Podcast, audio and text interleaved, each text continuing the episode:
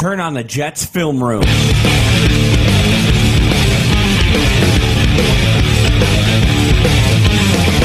Starring Joe Blewett. So he over pursues, needs to dive at the ankles, which he does sometimes too much. Roberts is playing really well this year. You're wrong. Providing you comprehensive film study on the New York Jets. Powell sees that deep play side gaps are clogged up. That was a really impressive play right there. That's that's like the little stuff you see on film. Turn on the Jets film room is now in session.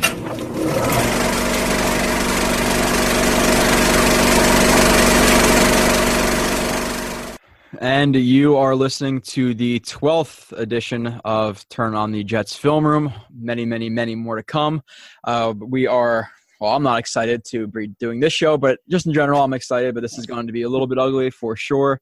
Uh, make sure you're going onto the you know the podcast app if you have it toj space film space room we're also on spotify as well if you like to listen there youtube just turn on the jets in the search bar and then uh, subscribe there and you know leave us a review. We appreciate it. We got another five star rating this week.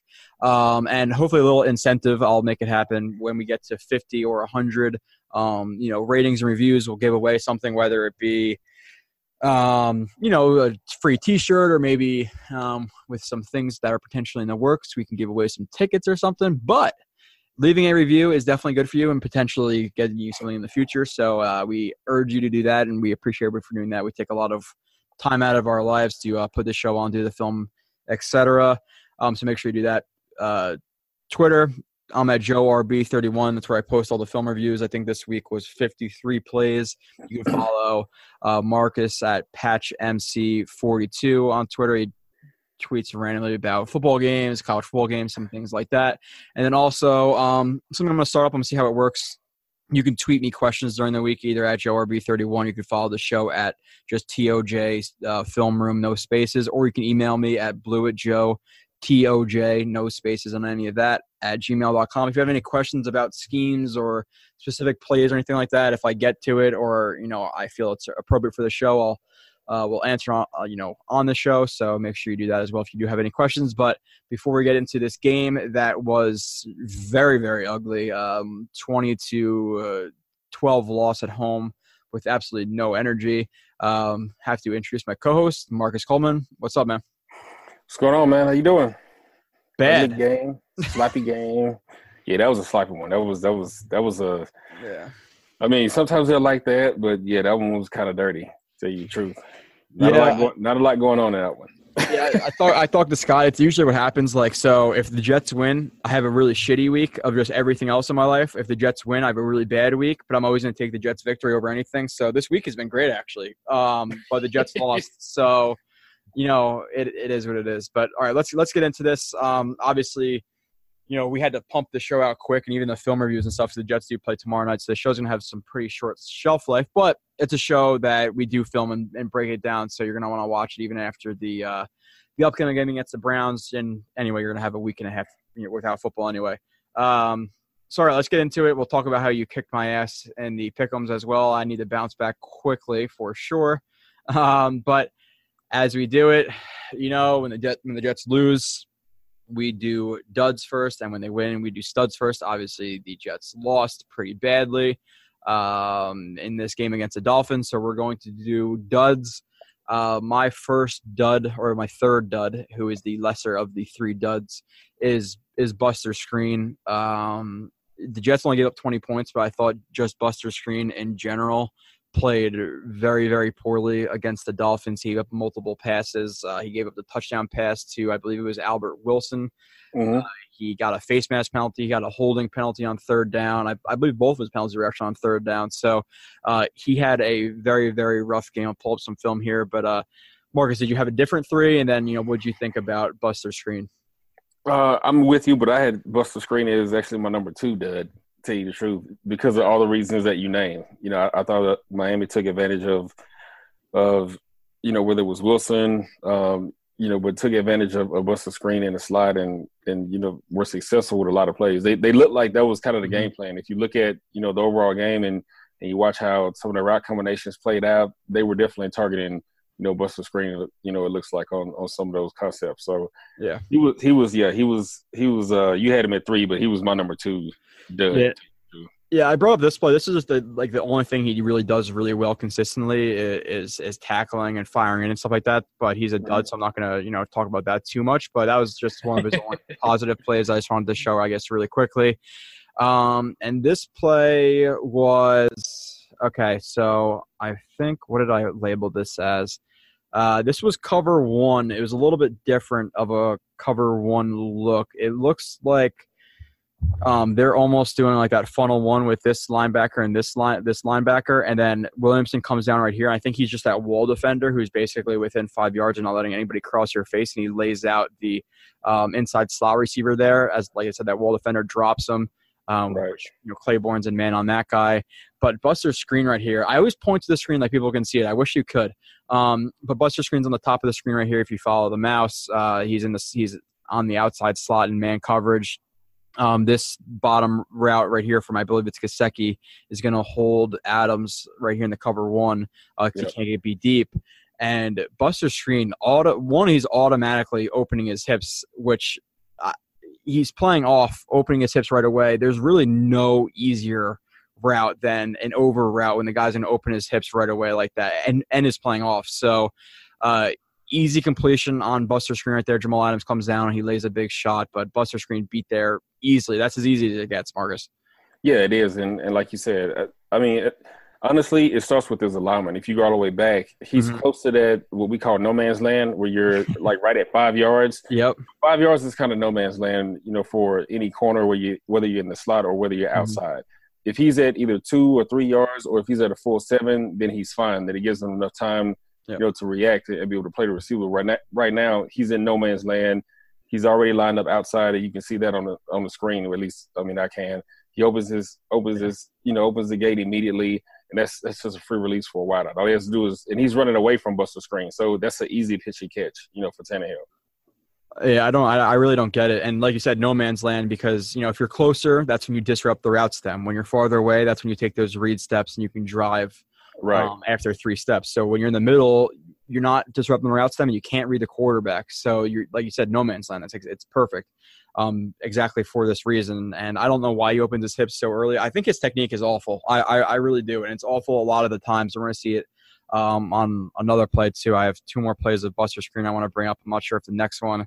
Uh, okay, yeah. I literally I literally labeled this uh, Jets cover one screen bad. I just uh, this was. Let me see which one this was. Um, it should be the touchdown.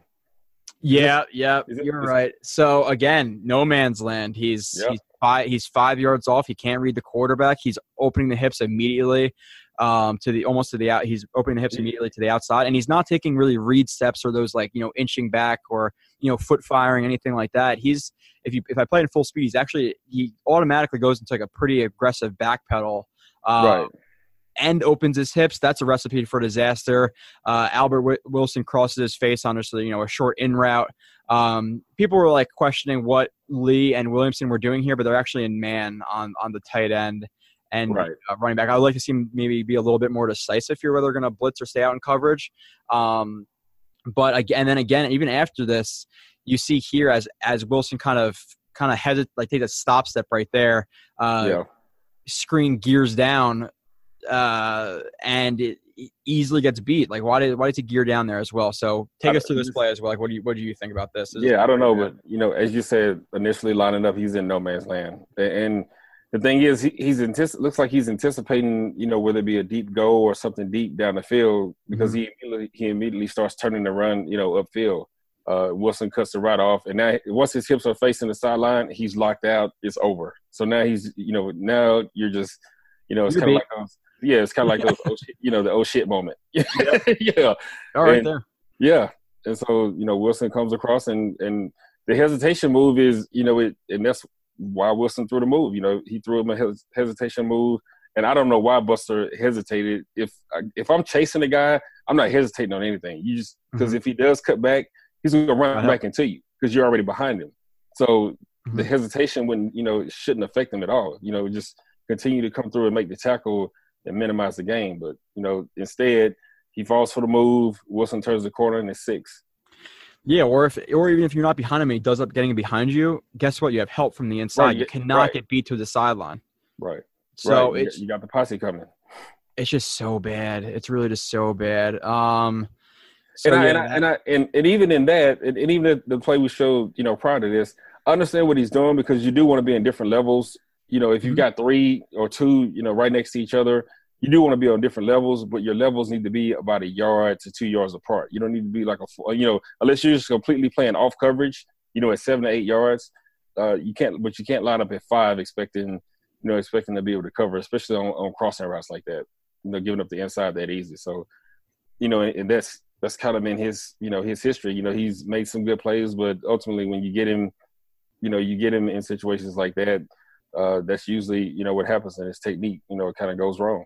Yeah, and this is a um, Jambo look. I differentiate between Jambo, Banjo, where for me, um, a Jambo is basically yeah, just just point, just just pressing the point, and then the guys behind them play in and out on the other receivers versus this versus this trip set to the um, field side right here. And Yeah, yeah, we usually that's just like a.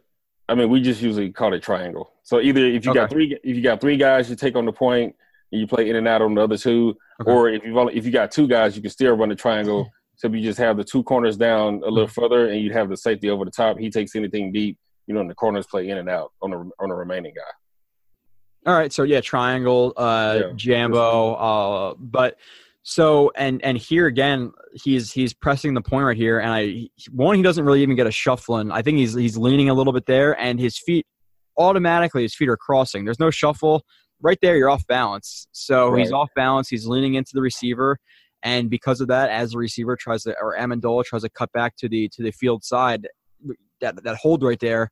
Um, is extreme and he gets called for it and then he actually like, falls to the ground and still holding him. It's just, it was really bad. Third and three, you do not want this at all. I, he had another face mask penalty on, I, I believe it was third down. Don't, I'm not 100% sure on that, but I think it was. Um, so Buster Skrine just, just terrible this game. And, you know, there's people last year or, or this all season coming out and saying, you know, Buster Skrine, he only had a few bad games and, and all that, which, yeah, it, it, I partially agreed with that. But when Buster Skrine is bad, he's bad. He could lose you a game. So uh, this is last year. I think this year he's making seven, seven and a half million dollars. I really do see this as being his last year uh, as a Jet. I just, I, I really just don't see it with him consistently enough to to stick around. Yeah, and it's not that he doesn't have the ability. I mean, we all know he can run. You know, he's a good tackler. Mhm. but technically he's just not sound. I mean, and even here, if you're pressing the point, you need to be lined up head up the inside. If you look, even when Amendola makes his move, the little you know head fake move outside, he should be sitting there waiting on him to come back in. And if he jams, if he jams Amendola because just because of his alignment and press the point, he definitely disrupts number three. You know, on the inside, even though it does it here. But it's, it's even more of a disruption, and you don't get the holding penalty, and now you can just play the right out as it, you know, as it comes. But once you get caught to where he is now, you know, he's off balance. Amendola really has him on a two way go, to be honest with you, because, you know, because he's off balance.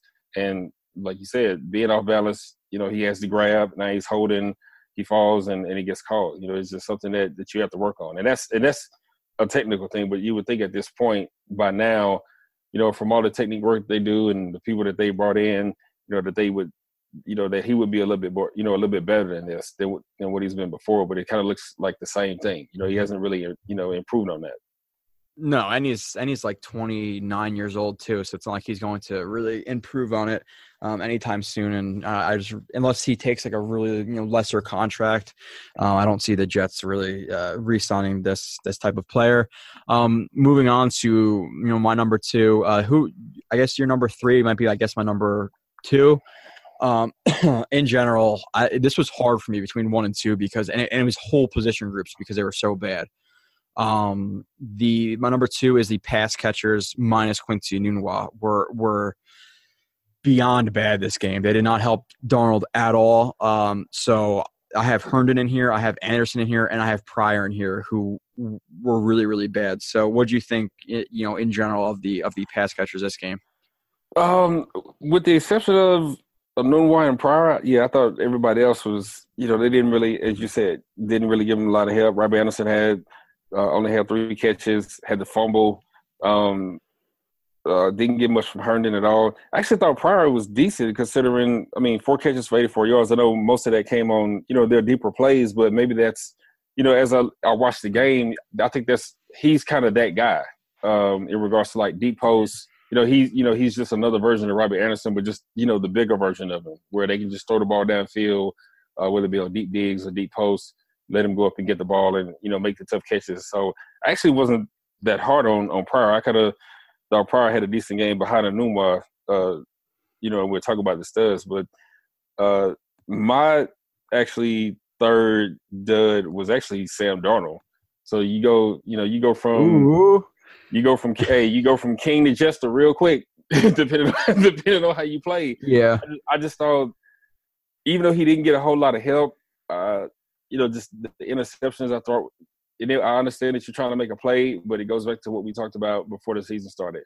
You have to be able to coach him up and have him manage the turnovers without, you know, taking away his big play capability, you know, and, and his presence of just being the gamer.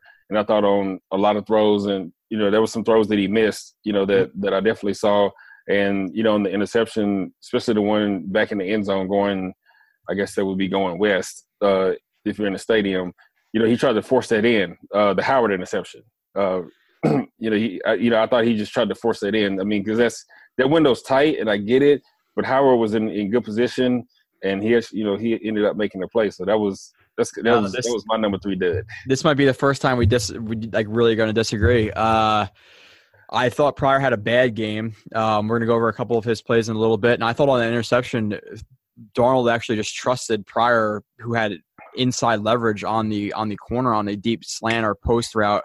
Uh, he expected him to win the inside, and, and it looks like Pryor just gave up on his route. But we'll get into that in a, in a little bit because I have that film, you know, queued up and ready to go. But, like, Darnold, I agree. He, he he was not what he was the first game. Um, he was obviously under more pressure. The run game was exactly what I was telling you before the season started. It would be the run game is is going to be an issue, and it was this game. Yeah. Um, but this play, so I didn't record. I, I just recorded this for like the broadcast angle, and basically what happened was Herndon broke out to the to the flat right here. This was later in the in the game. It was, uh, or actually in the half. Sorry. Um, and Herndon basically just cuts back. The cornerback opens up too soon, giving Herndon the room on the sideline. And this is just dumb, man. This is this is rookie stuff, not from Darnold, but from Herndon. Herndon catches the ball, one time out with a guy right on his hip, and what does he do instead of flooding uh, to get out of bounds? He runs out up of the bounds. field, and the Jets Right. to take a timeout. I was like, Yeah. "What are you doing, man?" So that was really really bad from from Herndon. I'm gonna bring up a couple more plays of Herndon, but uh, what do you think on this one? Oh yeah, I mean, when you're in this, in in this situation, you know that you only have one timeout, and you're trying to save those timeouts. First thing you should do is be running to the cameraman. You know, trying to get out of bounds as Yeah. fast as you can. Yeah, once you make the catch, you do everything you can to get out of bounds. And like you said, rookie mistake. So and I'm sure they came back on the sideline, you know, after they caught a timeout and you know went over it with him. And you talk about it during the week, and you go over it, you know, in situational practices and Mhm. and periods, you know, during the week. But you know, he's got to be locked in to be able to understand what that situation is and what he has to do. Yeah, and then on this play, it was basically like you know the outs, the the uh, the on on the boundary or the field side, the you know the one and two are basically just releasing vertically. Um, same thing for the number one on the boundary side, and then the number two and number three from different sides are going to just it's a, it's like a deep mesh concept. And Darnold maybe could have got rid of this ball a little bit, uh, waited for them to actually cross to get to get rid of this ball. If, if they were crossing, it could have just been they were breaking inside. I don't know if they're actually going to cross because the play didn't develop. Um, so I don't hate uh, this. Really screwed him. The Herndon play really screwed him because this was like two plays later. Right. Um, couldn't call a timeout. So Herndon, you know, he catches the ball. Um, and like that, I like how he breaks the tackle here, but I don't know, I don't know what he tr- is trying to do right there. And then he fumbles the ball, which I don't, I think his, his knee was down right there actually. Yeah, So- his he's down. his knee is down. He should be down there anyway, but it's not, you know, challenged because he um, gets up and then just reach. I know it's like all it all happens in split seconds, but he was so he didn't really reach out right there. He's so close, and the Jets ran out of time, and um, you know they had to go in the, the halftime with zero points on the board. Now maybe Darnold, you know, could have like I said waited for this play to develop a little bit more, or you know just chucked it out of bounds. You you live for another down on third down. You try again. If if nothing's there on third down, you throw the ball away, you kick a field goal. But uh, this was ugly, man. Yeah, it was, and I think Darnold lets the ball go because you got a delayed blitz at the Yeah, he's got pressure. And, and usually, and you know, when I'm making calls like this, particularly if you've only got about you know eight or nine seconds left or ten seconds left, you know, send pressure, make the quarterback get rid of the ball, and you make the tackle. Especially with the Jets having no timeouts, that plays right into the defense's, you know, defense's hands. You know, for Herndon, I mean, he breaks the tackle, and yeah, after that, you know, you gotta you gotta hold on to the ball. Man, it's looking a little silly right now. You know, he's all over the place. You know, control your body right here, get up and run into the end zone. I mean, he has a chance to get in twice. You know, like you said, if he if he just reaches across the goal line, but problem is if he did do that, they would have repl- you know they probably would have reviewed it. Yeah, right there. And they would have seen that he was already down. That runs up the clock. Either, so either way, he he took a L whether he reached out or not. You know, because he didn't secure the ball the first time and just go ahead and take it in. As I'm going through this play and he gets hit, like that that circus music is playing through my head, like dun, dun, dun, right.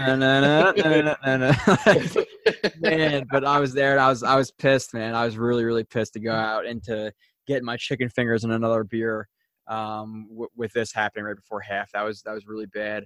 Um, and then another one, the last one from from Herndon was he the huge huge drop.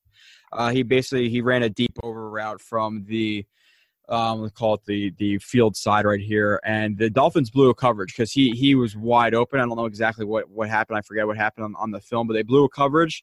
He was sitting in the soft spot in the zone, and somebody's like, brought this example, but like, oh, Darnold doesn't have str- doesn't have a strong arm. No, he was floating over a trailing linebacker, but okay, right, yeah, um, right, yeah. It just just never mind. Um, but hits him right in the hands and he drops it because he's trying to. He looks like before he secures a catch, he's kind of trying to look where he's going first. But uh, you are in the NFL, and like I said, I I wasn't, so I don't like to talk a lot of crap. But come on, man, like this is just you got to catch this ball. Especially no, no, that's that's an easy ball to catch. I mean, Darnold throws a that's a perfect ball. When I'm legitimately saying I could catch this, I could catch this. I think nine out of ten times at, yeah. at, at minimum.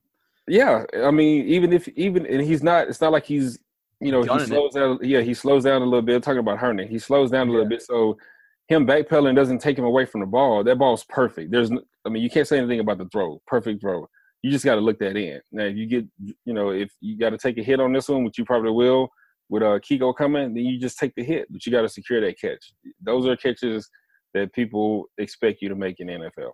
That's a that's an easy one. Yeah, and I know, like, I think people really underestimate how hard quarterbacks throw the ball.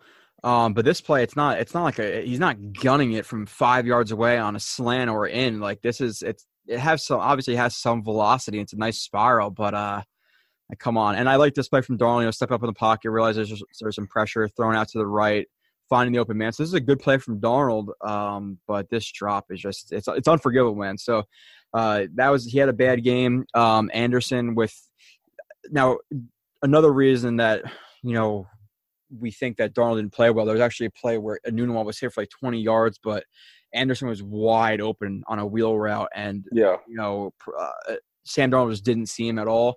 But this play um, that I'm going to bring up of his fumble is just this is what's really frustrating about him. And some guys are trying to argue with me on Twitter again this week about how they should use Anderson on more uh, with more opportunities to get YAC like on screens and you know flat routes, whatever it may be. And I was like, dude, you realize that he literally breaks like zero tackles in the entire season because he's just too skinny. But Right.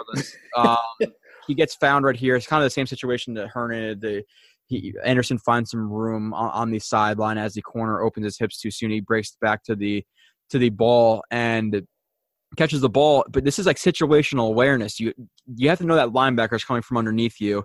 It's first and ten, so you don't have to fight that hard for the first down.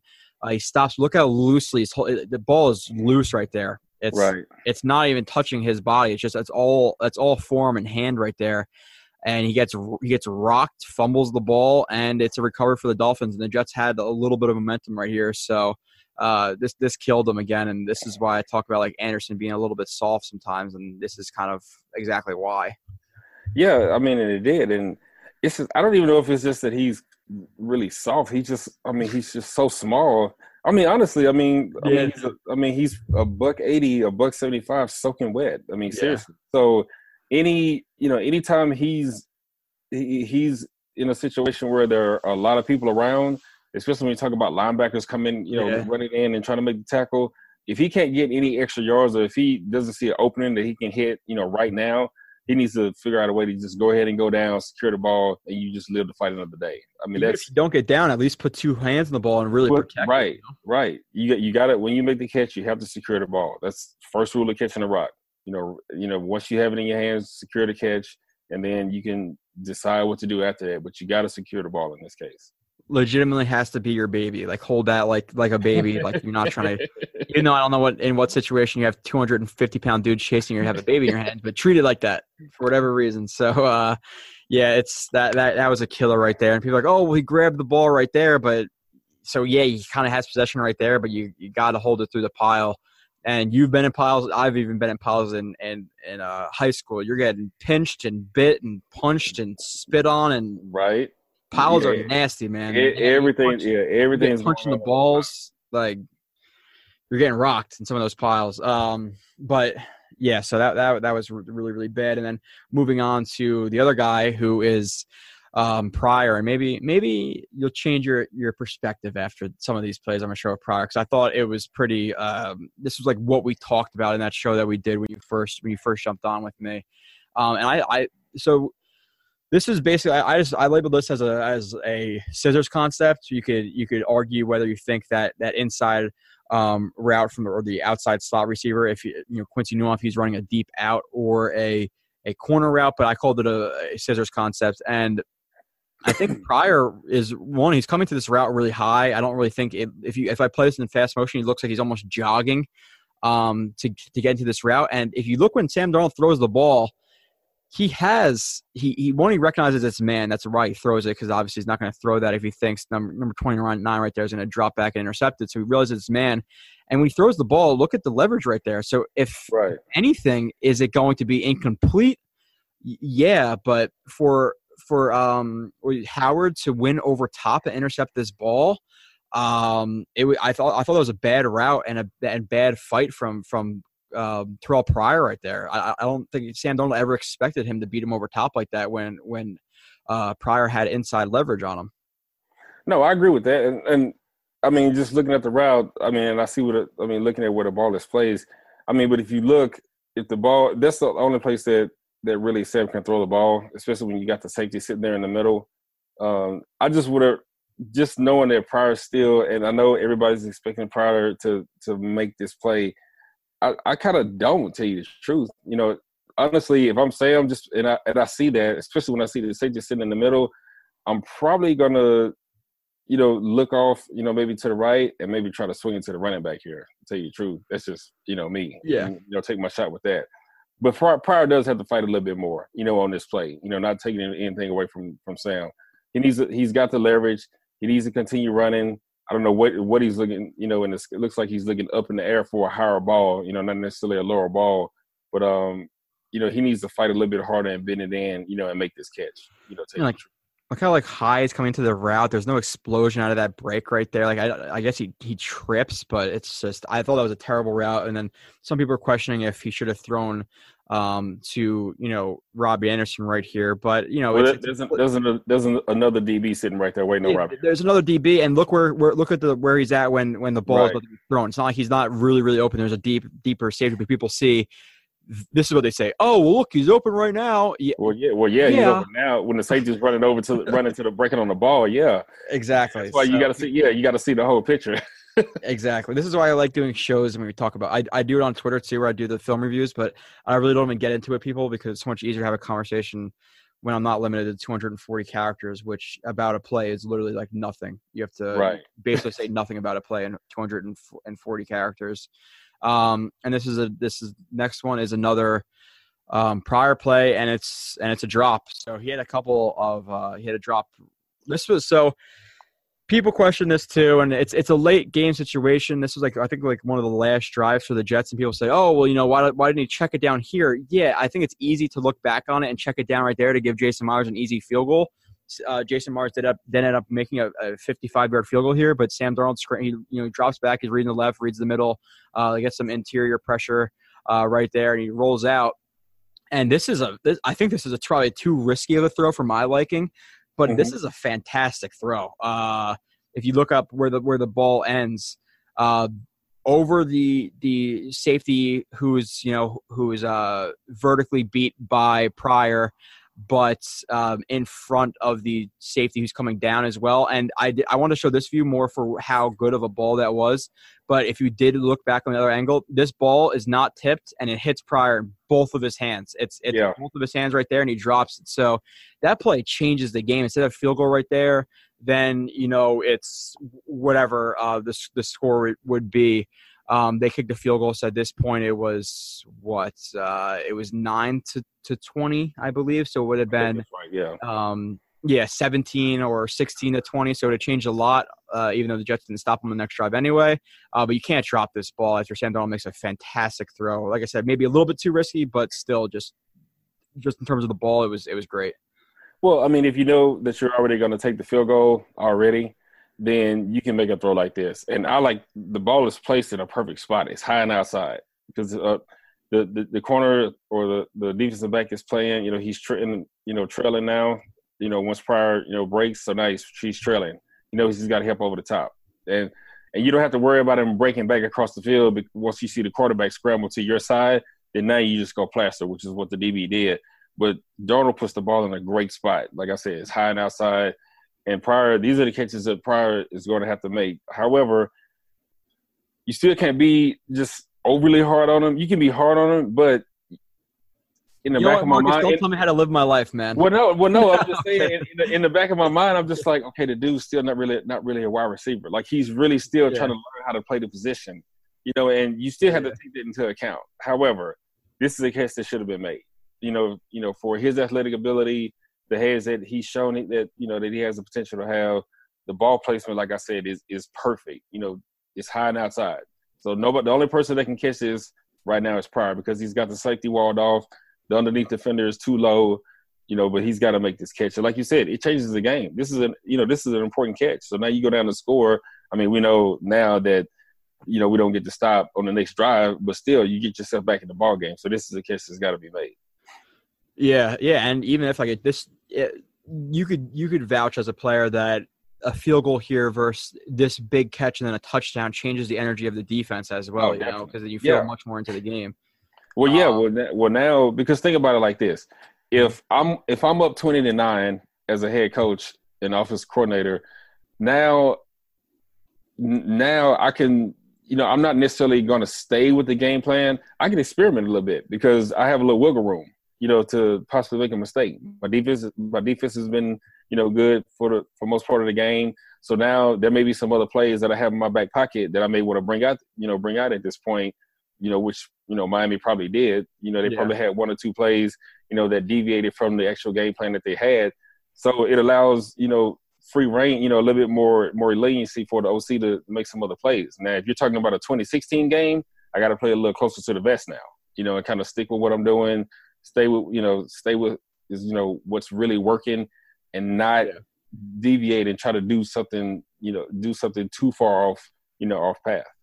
Now, for my number one dud, are you ready for the shit show that is the offensive line, the run game? Because That was my number one dud. Yeah. I told, listen, man. After one game of Detroit, people were like, "Oh, you know, everybody said the offensive line was going to be bad. We're wrong, and this could be a decent offensive line after one game." I was like, "Dude, pump the brakes, man," because they only got one new player from last year, and the scheme fits them even worse this year. Um, right. and this was the very this is the very first um, run of the game where you have the left side. This is you call it an outside zone, mid zone, and Carpenter misses his his cut right there. I think he should get a little bit closer before trying to fully lunge into a guy like that. So he misses the the cut, which you know I'll I'll excuse it I guess a little bit, but he still misses it. Beachum on the left side to the like this um you know it's it's like the almost like a seven tech, which is uh I believe that's that's Quinn right there. You can Yeah. tell he's like he's he's slanting inside. He, you know he's gonna uh, bring pressure through that um, B gap, the backside B gap, and people are like, oh well maybe this was a slingshot technique. This was not a slingshot technique where you're basically No. just gonna put your your inside arm on the chest plate and then kind of push them out of the play, um, you know, vertically. Um, like he's going to push him into the backfield here. That's not Right. what he was trying to do. So I don't know what Beachum was trying to do there, but this was the very first run of the game, and this just kind of shows of, you know how bad the offensive line was. Trust me, I have plenty more players we're going to show on the offensive line, but it was it was really really really ugly. Yeah, the, the O line was was really bad this game, and and honestly, go back to when you talk about I think it was Carpenter seventy seven. The center one, it starts with the center. He could help him out a little bit more here. Yeah, You know, just a little bit more, maybe like a half a second more. Carpenter needs to, in, you know, but Carpenter needs to get all the way to the man before he, he you know, before he starts initiating the cut. Uh, you know, and that actually may help him out because if the center holds him up a half a second, like you know, a half a second more, Carpenter, you know, gets you know in bottom position like he's supposed to, and actually make the cut. You know, there's a little room here. Now, you, now you're talking about you know, you we got something to work with here. But Yeah. because of that, you know, but but you know, but because of those two guys right there, you know, the play, you know, it kind of breaks down right there. You know, the edge is set real good. You got Kiko coming around outside. Uh, I mean, and the blocks are decent. You know, kind of moving up the field, even though Kiko, you know, gets around outside. If he pops it out, Kiko's got to handle the corners out there. But if you know you can just hold up the defensive lineman there for another half a second, you you know you've got to play there. Yeah, and obviously with that cut block, you want to hit the front of the legs, not the side of the legs, and that's kind of why he's able to to break it right there. Right. Um, so yeah, it's and I'm gonna bring up a couple. Uh, it's not even a couple. I'm gonna bring up a lot more plays of, of the offensive line. It's not my favorite thing to break down for sure. It's probably my least favorite, but uh, I got to I got to just just show because it it was abysmal. Uh, you look at the stats. You know, three sacks. Uh, Darnold was running for his life a lot of the games. Uh, Crowell had 12 rushes for 35 yards, and a couple of those were chunk plays. Out Powell, five rushes for six yards. It was just you're never the Jets offense right now looks like it's predicated on play action, which it is, play action bootleg um, type of deal to give Darnold more time and, and to eliminate how bad the offensive line is. And then it's predicated on a lot of short, dinky dunky passes, screens, um, getting Quincy Enunwa to the flat, things like that, giving ch- guys chances for some YAC yardage. Um, and if you can't set up the play action, which is probably the biggest thing with the Jets passing offense, uh, the passing offense is never going to work. And people say, "Oh, you have to you're going to stack the box and sell out to reverse the run." If you don't have to set, if you don't have to sell out to stop the run and put extra guys in the box, why are you going to do that when they can stop it with four or five guys like that? Right. They're really like people always say that, and I, I just don't agree with it. Yeah, Um, no, no, no. I'm with you, and, and especially against a front like Miami's, where their their front four guys are pretty good. You know, tell you the truth. So, you know, against this offensive line, there we knew there were going to be some problems coming into this game. The the problem that I have with this kind of game plan, where you want to use, like you said, running play action, you know, as kind of like the theme of the offense. If you don't have the guys that, that can hold up, you you got to make some you got to make some changes. You know, whether that be you know, and I, I know it's going to help. It's, it's going to hurt. Excuse me, hurt the outside guys, but keep another guy in, max protect sometimes. You know, do some things like that. Everything doesn't have to be off of play action and boot. You know, because now, now you're you're putting a lot more pressure on Darnold to really move around. You know, he's got to see, you know, make his reads, check out anything he's got to check out of. Now he's running for his life, and some of those interceptions, you know, or or misplaced balls that we've seen, you know, come in those situations where you know he's trying to thread the needle to get the ball in or put the ball in a perfect spot, and you just can't play. You can't play the game like that. It's, it's, it makes it too hard, you know, for him to do it, especially as a rookie quarterback. It makes it, you know, extremely hard. Yeah, and so and this is another play too, where to to me it looks like a tight zone where this the the, the aiming point for the running back is is the A gap. You can see how they're blocking. It's what they're doing. So it's a zone. It's a zone play. Like I said, you know, um, tight. Like you know, belly is backside with the cutback option. So belly tight, inside, mid, uh, outside, and then like wide, wide would just be a wide zone. And the aiming point is the A gap here for for the running back. At least that's what it seems. So it looks like a tight zone split with this with, with this like sifter, um, the split defend or the split blocker going to the backside, and everybody everybody on the line flows to the right. And look at Carpenter. Uh, Right. So right. so in any like zone scheme towards the play side, it's like you have uh, anybody in the gap uh, towards the play side, like that's ninety percent your your responsibility. Up up top is fifty and ten, so they call it the 90-50-10 rule. And Carpenter has to get to this to this zero tech, and you know.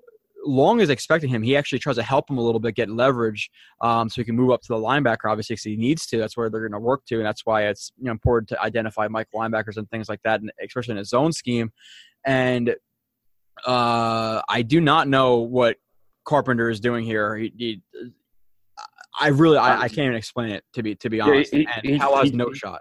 Yeah, he just steps the wrong way. I mean, I mean that's that's all to it. I mean, Miami's in you know kind of in the underfront, and he just steps the wrong way. I mean, the center's job, the center and Carpenter's job, you know, you doubling the nose, and it is this football one on one. You double the nose, get to the backer, which is if he does that. So say Carpenter, you know, gets his block on the nose on the excuse me on his D lineman Yeah, on the nose. some Center gets up, yeah, center gets up to the backer. Uh, who is that coming across? Is that a new one coming across uh, from the back side, back running back to the beginning? Uh, eighty nine, yeah. So he's Herndon. coming. So yeah, Herndon. So he's coming through now. Now you've got another extra blocker. The hole's right there. You just got you just got to make those blocks. I mean, the play the play is actually set up good, but one false step, you know, gets gets gets Carpenter out of you know out of position, and you know that's what closes everything down. You know, that's that's just that's just a mental error. Uh, I don't get it, man. I, I, I mean, that, yeah, that's just a mental error. You know, there's no reason to step towards, you know, to, to be stepping toward, you know, stepping the other way. So that's just kind of a mental error. another play I labeled. I just labeled them. Crowell no shot. Powell no chance. Crowell no chance. Powell no shot. Like, I didn't even feel like di- diagnosing it. And this is just basically um, another just lead zone. Um, this is another zone run. It's lead. Uh, and Center gets killed. yeah, yeah, yeah. Center yeah, gets killed. Straight bull rush. Plays over right there. I mean, I mean, yeah, and that's that's the thing that you that offenses. It always starts from the inside out. We always say that, and it always starts with the center, whether that be making calls. He's usually the first guy, especially when you're talking about running inside zone or any other play, whether it be, you know, power or something like that. He's the guy that starts the car. So if he doesn't, you know, if he doesn't get his job done first, car's dead. Period. The end. I mean, that's just kind of you know that's just how that works. And here, you know, he gets you know he, he gets bull rush back into the backfield. The play's over before it even gets started. yeah. And to me, like off the snap here, I, I think he's he's definitely giving this this um like a slanted two eye tech. Um, too much of his chest right there. It looks like he's really he's really giving his che- chest. If anything, I want to see him dip down a little bit lower and get lower leverage, and then try to reach block. It's a hard reach block. It's not easy. Right. But like I think I think he's just he's standing up too too soon here and giving him his chest. He's never gonna win that play side gap like that. So yeah, the play the play is over. It's just there's there's no shot for for Powell. I mean for Crowell right there. And this happened a lot last year. And then people were coming out and questioning John Morton why didn't run the ball more. It's like, do you really not know why he why he didn't run the Right. ball more? Like, come on, man. So and and this is a uh, another one. Let's see what happens here. This is a at least this is what I call it a, a ET stunt. And Yeah. I, I labeled it. I, I labeled it Wake, but it actually uh, I screwed up like the entire film review. I was calling '94 Wake when it was when it was Quinn. I don't know why I did it, but I did it. Um, and one, I think Be- Beachum. I think he's, he's setting too far outside, where you want that outside foot to basically split that that outside rusher. So I think he sets too far outside of one because you look how big that that hole. That's a, that's a lot of real estate for a guy like Quinn or Wake or any really good pass rusher to get through. So he gives him a lot of real estate right there. And then Beachum pa- tries to pass it off to to Carpenter, and Carpenter just doesn't even get close to blocking him, and and you know Wake uh, gets through the B gap and gets a sack on Donald. Donald. Darnold really doesn't have a shot here either. So um, bad, bad, uh, you know, stunt pickup right there on the ET stunt. Oh yeah, and it is bad. I mean, like you said, you get you got the overset, you know, to start it off. Yeah, And then Carpenter, his footwork, he's just he doesn't kick back. He doesn't kick back far enough either. It looks like he's trying to. Annoying. It's it looks like he's trying to soft press, you know, on the outside, and and he's late. He's got to be able. to He's got to kick back further than that, and and get in, you know, and get in position so he can pick up the the stunt coming around. So that's you know, and there's three guys on two right here. There's no reason. There's no reason why you know they should get beat on this play. And if if if um Beachum doesn't overset here, even if he he runs, who's that Quinn? Yeah. Even if he even if Quinn continues to go outside, the back is there to chip him. So now you got an extra guy. So you know Yeah. that's it's just you know technique know, that's that's definitely technical error. So got to be more cautious. I understand the threat that Quinn is going outside, but Mhm. you got to realize that you got a back behind you. If Quinn does get you know get a little bit of feel on you or get past you a little bit, you've got the back there to help you out for a split second before he checks out. Yeah, yeah. Um, I'm trying to think what play this is. Uh, hold on, I'm watching myself. You don't, you don't see it. Uh, I don't know why I put this into the the O line review and why that was bad. Hold on, let me let me pull up the next play. But yeah, with with offensive line, the rule is like you always you always hear is um you know get your get your ass out of the stance and create room. and Right.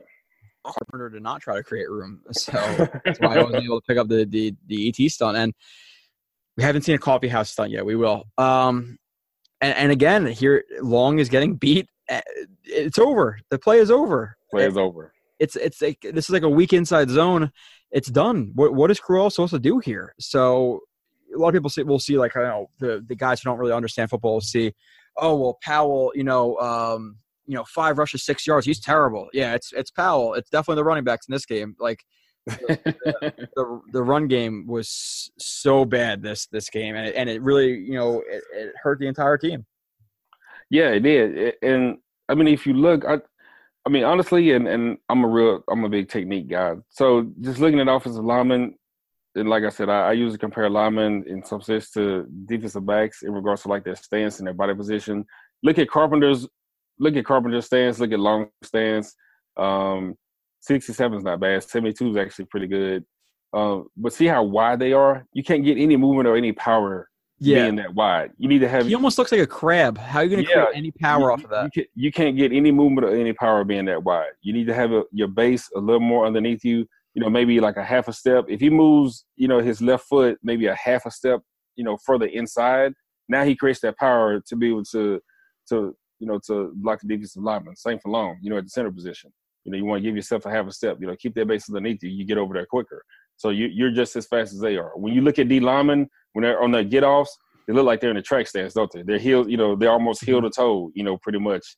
Uh, you know, when they when they line up. And for O linemen, you need to be, you know, kind of have that same that same ratio when you're talking about keeping your hips under you and having your, you know, having your feet underneath your hips so you can be able to move.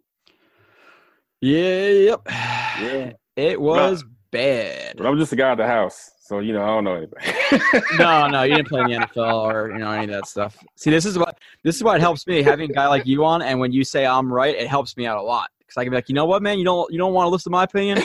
I do a damn show with Marcus Coleman. You know, unless you're telling me you know more than football, Marcus Coleman, have fun with that.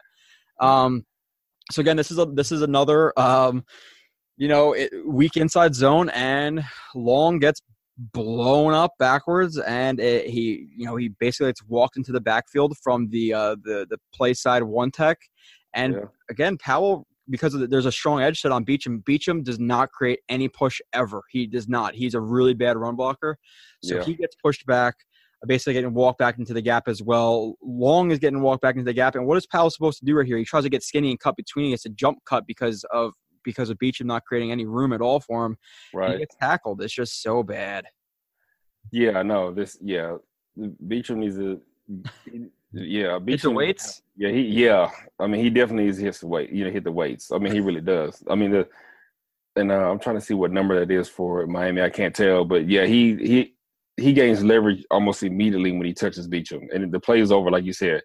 Long No, as he's, getting he's winning right there. Yeah, long as getting is getting bull rushed in the back. You know, the the defensive lineman for Miami is, is good using a you know we call it the long arm technique. You know, once you get into the guy, you just use that stiff arm, and now you really have you you're in control now. Once you once you get an on lineman in, in the long arm, you've got control. He's doing that right now.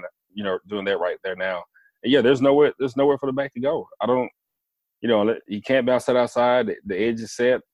Uh, you know, win for Miami, but you know it all starts up front, and, and you can't, like I said, the Mhm. centers, the centers, you know, he's the one that starts the car. You know, if he can't put the keys in, the car's not going anywhere, and, and that's you know prime example of that.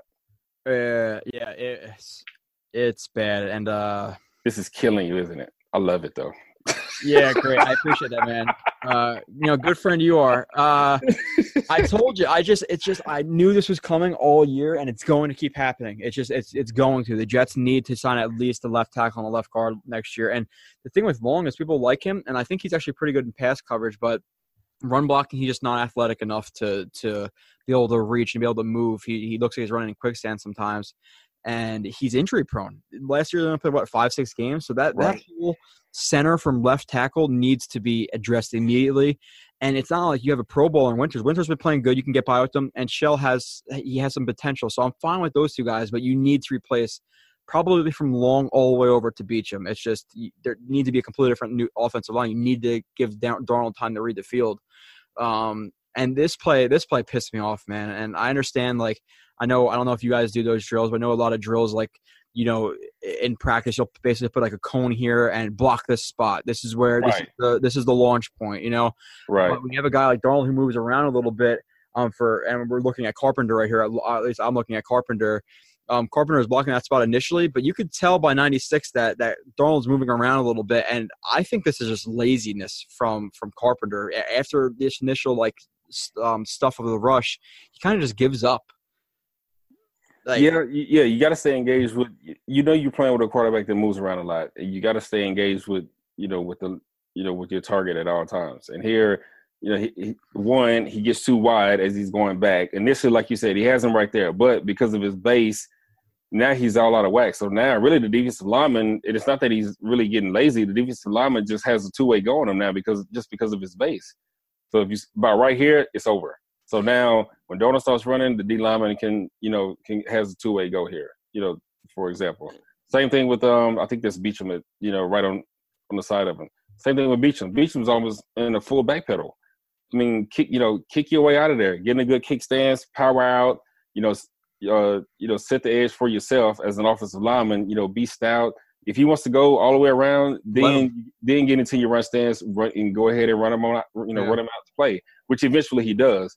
But if by chance, you know, 94, you know, takes him up and gives him, you know, an arm under, plays over. There's nowhere to go. hmm Yeah, and uh, I like like um, when I talk about the lazy, I talk about like right here. Like it looks like he's not really even. Tr- I don't know if he's just that unathletic where it looks like laziness, but.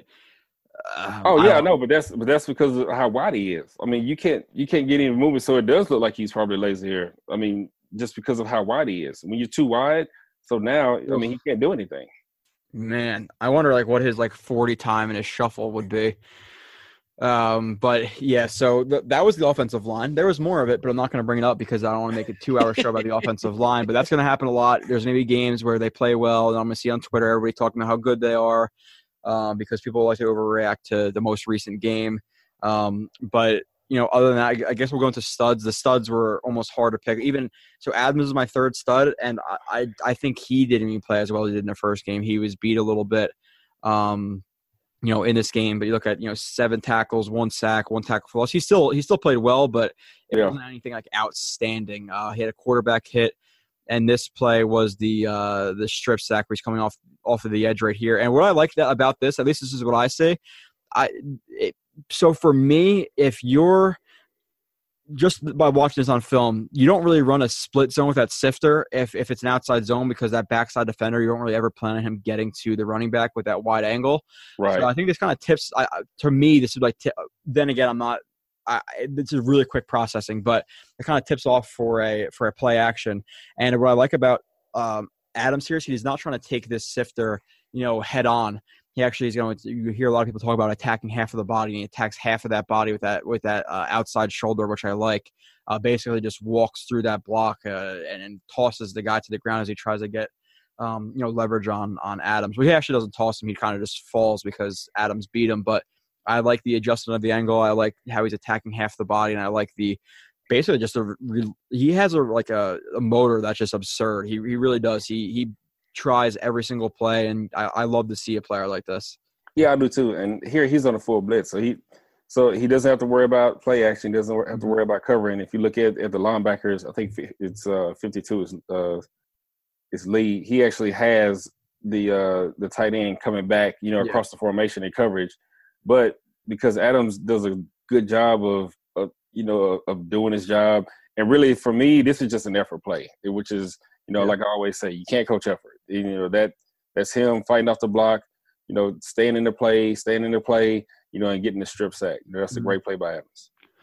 Yeah, yeah, he's uh he's definitely one of my favorite. I think I think him and Enunwa are my are my favorites right now, just because their their effort and the way they they talk some smack and how tough they are at times. I I really like uh, both those guys. So number two, um, Enunwa. And I don't know if you had a different number two or three, if anything, if you want to just you know say yours, but uh, Enunwa seven receptions, ninety two yards. He was targeted a lot this game. I think he's he's the number one target on offense. Mm-hmm. Obviously, Yeah, where the yeah, that, that's kind of what I had. I actually had Enunwa, Adams two. Tell you the truth. Oh, okay. So, All so right. yeah, so yeah, so we're kind of in the same, we're in the, we're in the ball, you know, in the same ballpark with everything. And this is like a, another another screen um, for for Enunwa on this like smoke route where you're gonna get you know uh, Tomlinson basically just like alley blocking the block Weber to the outside right here, um, which you know he does, but you know number 22 still takes a good angle to the outside, and Quincy Enunwa basically you know it's, it's nothing too um, you know crazy to break down here. He just throws a stiff arm and then he continues on for for the YAC yardage. So I'd like to see that. Look at that. Look at that great cut by Long though. You, did you see that? I didn't. Right? Oh my god! I, I won't lie. I didn't notice that, man. You're breaking my heart, dude. I'm telling you.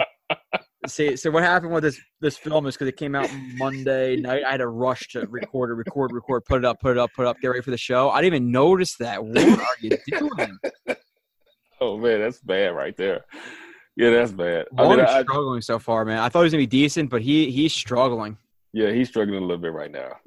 You I just mean, gotta but- get you're you're 300 pounds. You just gotta get in his way. He's not gonna he's not gonna get past you. You hope Right. you get in the way. Right. In this case, I mean, especially with a guy with, with I think that's Mc, McMillan or, Mc, or I can't remember what 52's I- name is. yeah, yeah. I think I think it's um Raekwon McMillan. Yeah, just yeah. All you gotta do is body body him up and get in the way. You know, you might actually have a chance to to go. You know, Enunwa might actually have a chance to go inside. Uh, But I mean, even even so, Enunwa just does what he does. Stiff arm, you know, shows the toughness, you know, that he that he always displays, you know, and, and you know makes a hard run, picks up the first down, you know, and that's you know that's why he was he was my number one stud because he, I mean, like he's supposed to, you know, he showed up like he usually does. So uh, you know, displayed toughness, you know, made some good catches, good runs after the catch. Uh, so that's you know he's definitely you know the the one stud for this game at least. Yeah, and I didn't. I can't believe I didn't notice that. So, um, I can't believe you didn't see it. That was like the first. I'm watching the play. That was like literally the first thing I saw. looks like he's like sliding the first to, to home plate or something. Uh, but yeah, so so here I think this is going to develop between between um, Darnold and and Enunwa. You could tell Darnold again isn't he's stepping in the bucket when he throw when he throws this this pass. His feet are even. You never want to see that, but he just does it and it works. Um, and what happened here is with this like you want to call a seam route or a slot fade. Um, wins off the line of scrimmage. He it looks like arm over. Um, you can't really tell exactly because it's not too close, but it looks like an arm over. Um, or at least I guess when he clears himself. Uh, and with that inside arm, and I think Darnold expects him because Enunwa has this real estate right here. He expects him to fade a little bit more out, um, Right. and break towards the sideline. So Darnold throws it towards the sideline, and Enunwa doesn't expect it. So I don't know why I put this as Enunwa, but this was a, a good route to get open by Enunwa, he has room on the sideline. Um, but it looks like a little bit of miscommunication. I think that's going to come when, especially, you know, you look at Enunwa, who missed a lot of training camp, he missed a lot of preseason. I think this will develop, and they'll, they'll be on the same page. Yeah, well, but I mean, for a new I mean, you you got to realize, you know, you get you know you getting the, the smash route, you know, on the outside, you're gonna have, you know, just based on your alignment, you're gonna have a lot of real estate, you know, to work with. And for Darnold, I definitely don't fault Darnold fault Darnold for this. You know, that's where you want the ball to be. That's the Yeah. perfect spot. You know, he puts it, you know, only where Enunwa can catch it or nobody catches it. You know, new one just got to do a better job of locating the ball and and fading out to the, you know, to the sideline a little bit more. Yeah, so um, this is like another one of his catches, and I don't. This I I thought this was more just bad linebacker play right here. Uh, this is actually terrible linebacker play in my opinion, where um, they are in uh, cover two. So you have a cover you have a cover two look, but they're blitzing five, so you don't have the normal five under in the cover two, so they're, they're a little bit more spread out than they usually would be. But this this this middle linebacker right here is playing to to the boundary side, and he has to worry about the two to the one the two becomes the one, Right. and he's just lost. He's lost in this play. Enunwa ba- basically running whatever a, a stop route, finds a soft spot in the zone and gets an easy catch. But uh, I thought this was this is really really bad from this from this linebacker right here, just really unaware. Oh yeah, and it, it was because you know the linebacker he's supposed to you know once they switch and Mhm. and once they switch like that the the linebacker's got to locate the, the nearest man, you know who becomes you know number two, which is Enunwa. And Enunwa just does a good job of just running around. You know, you know it's a deep curl. He just runs it right around him. You know, and, and Darnold hits him. You know that's you know good. You know that's good awareness by him. But yeah, the linebacker definitely doesn't locate the guy. I don't know who he thinks he's covering out there, since there's nobody else out there. Yeah, yeah. Uh, it's I don't know. We'll uh, move on to the last one. It's just the Dolphins honestly try to get. It's not like the Dolphins played really well this game. The they, the, the Jets like gave it to them. They really did. I'm not taking anything away. Uh, well, I am taking something away from the Dolphins. It just it's not like they balled out and played really well. Right. The Jets just played that bad. They really did play that bad. This was as bad as it gets. Um, and I, I like this. You know, uh, you know, stacked receiver set right here.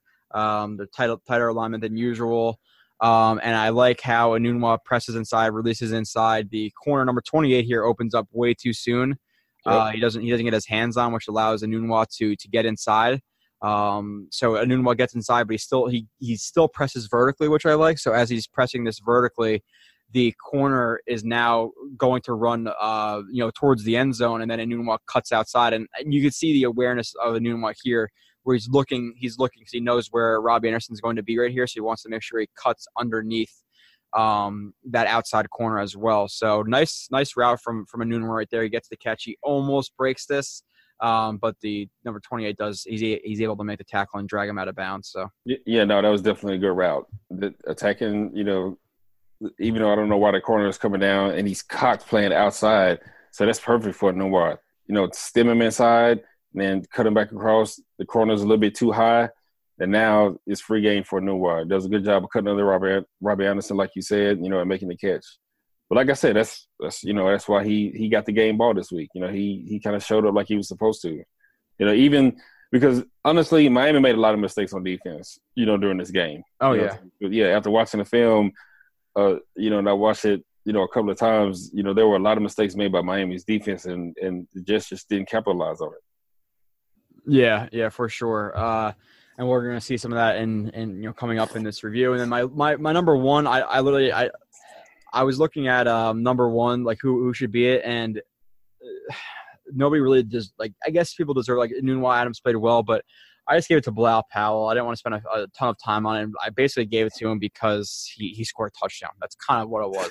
I'll, I'll, I'll admit it. Like he scored. Thank God somebody scored. So that's that's why he got it. And um, the Jets are going to like this concept. They like the sale concept. They like um, the Hoss concept. They like the smash concept. They like the Texas concept. And this is the Texas concept. And you're getting a you know uh, Bilal Powell running this angle route of the backfield. Uh, and the the number 52 again. He's not good in coverage, McMillan Right. um, Right. because he's he's opened up way too soon. He's he's gifting the inside to Powell, but Powell recognizes that he cuts inside, makes a nice catch right there, um, and I like the. I think Reshad Jones right here. He I, he's not he's not eating up that cushion. He breaks down a little bit too soon for for my liking. Yeah. Um, but you know Powell makes a nice you know, cut in the open field to avoid the tackle, and he fights in for for extra yards. And this is I, I was watching this live, and I saw. Hold on, I saw that little piece of laundry. I was like, no effing way. What happened? Because that's what that's what the Jets do. Thank you know, thank God they, they started pointing at the defense. I was like, oh, you know, thank you. But yeah, nice uh, nice play from Powell right there. Yeah, it was a good play from Powell, and and Powell was um he's probably my third, you know, my Mhm. third stud. Tell you the truth, not because of the touchdown, but I thought he was a, I mean, I thought he was a, a big part of the passing game, which he was. You know, he was one of the guy, the few guys that actually did show up in the passing game, you know, and was able to make some plays. Uh, you know, but definitely did a good job on the angle route. That's just say McMillan basically gives him the inside. It's over with right there. You know, at that point, you know, all Powell has to do is secure Break one tackle. Yeah, break one tackle and he's in. Yeah, which which he does, and I only have one more play of Powell. I think it's another. I think it's another text. No, it's another angle route. Um, I almost like I kind of like argue with myself. Like I said, I kind of had to rush it. But I don't know if this is an option route or, or an angle route. Um, from from Powell in the backfield right here in the three by one gun set. Uh, he's going to the to the boundary side. I've labeled it as an angle route.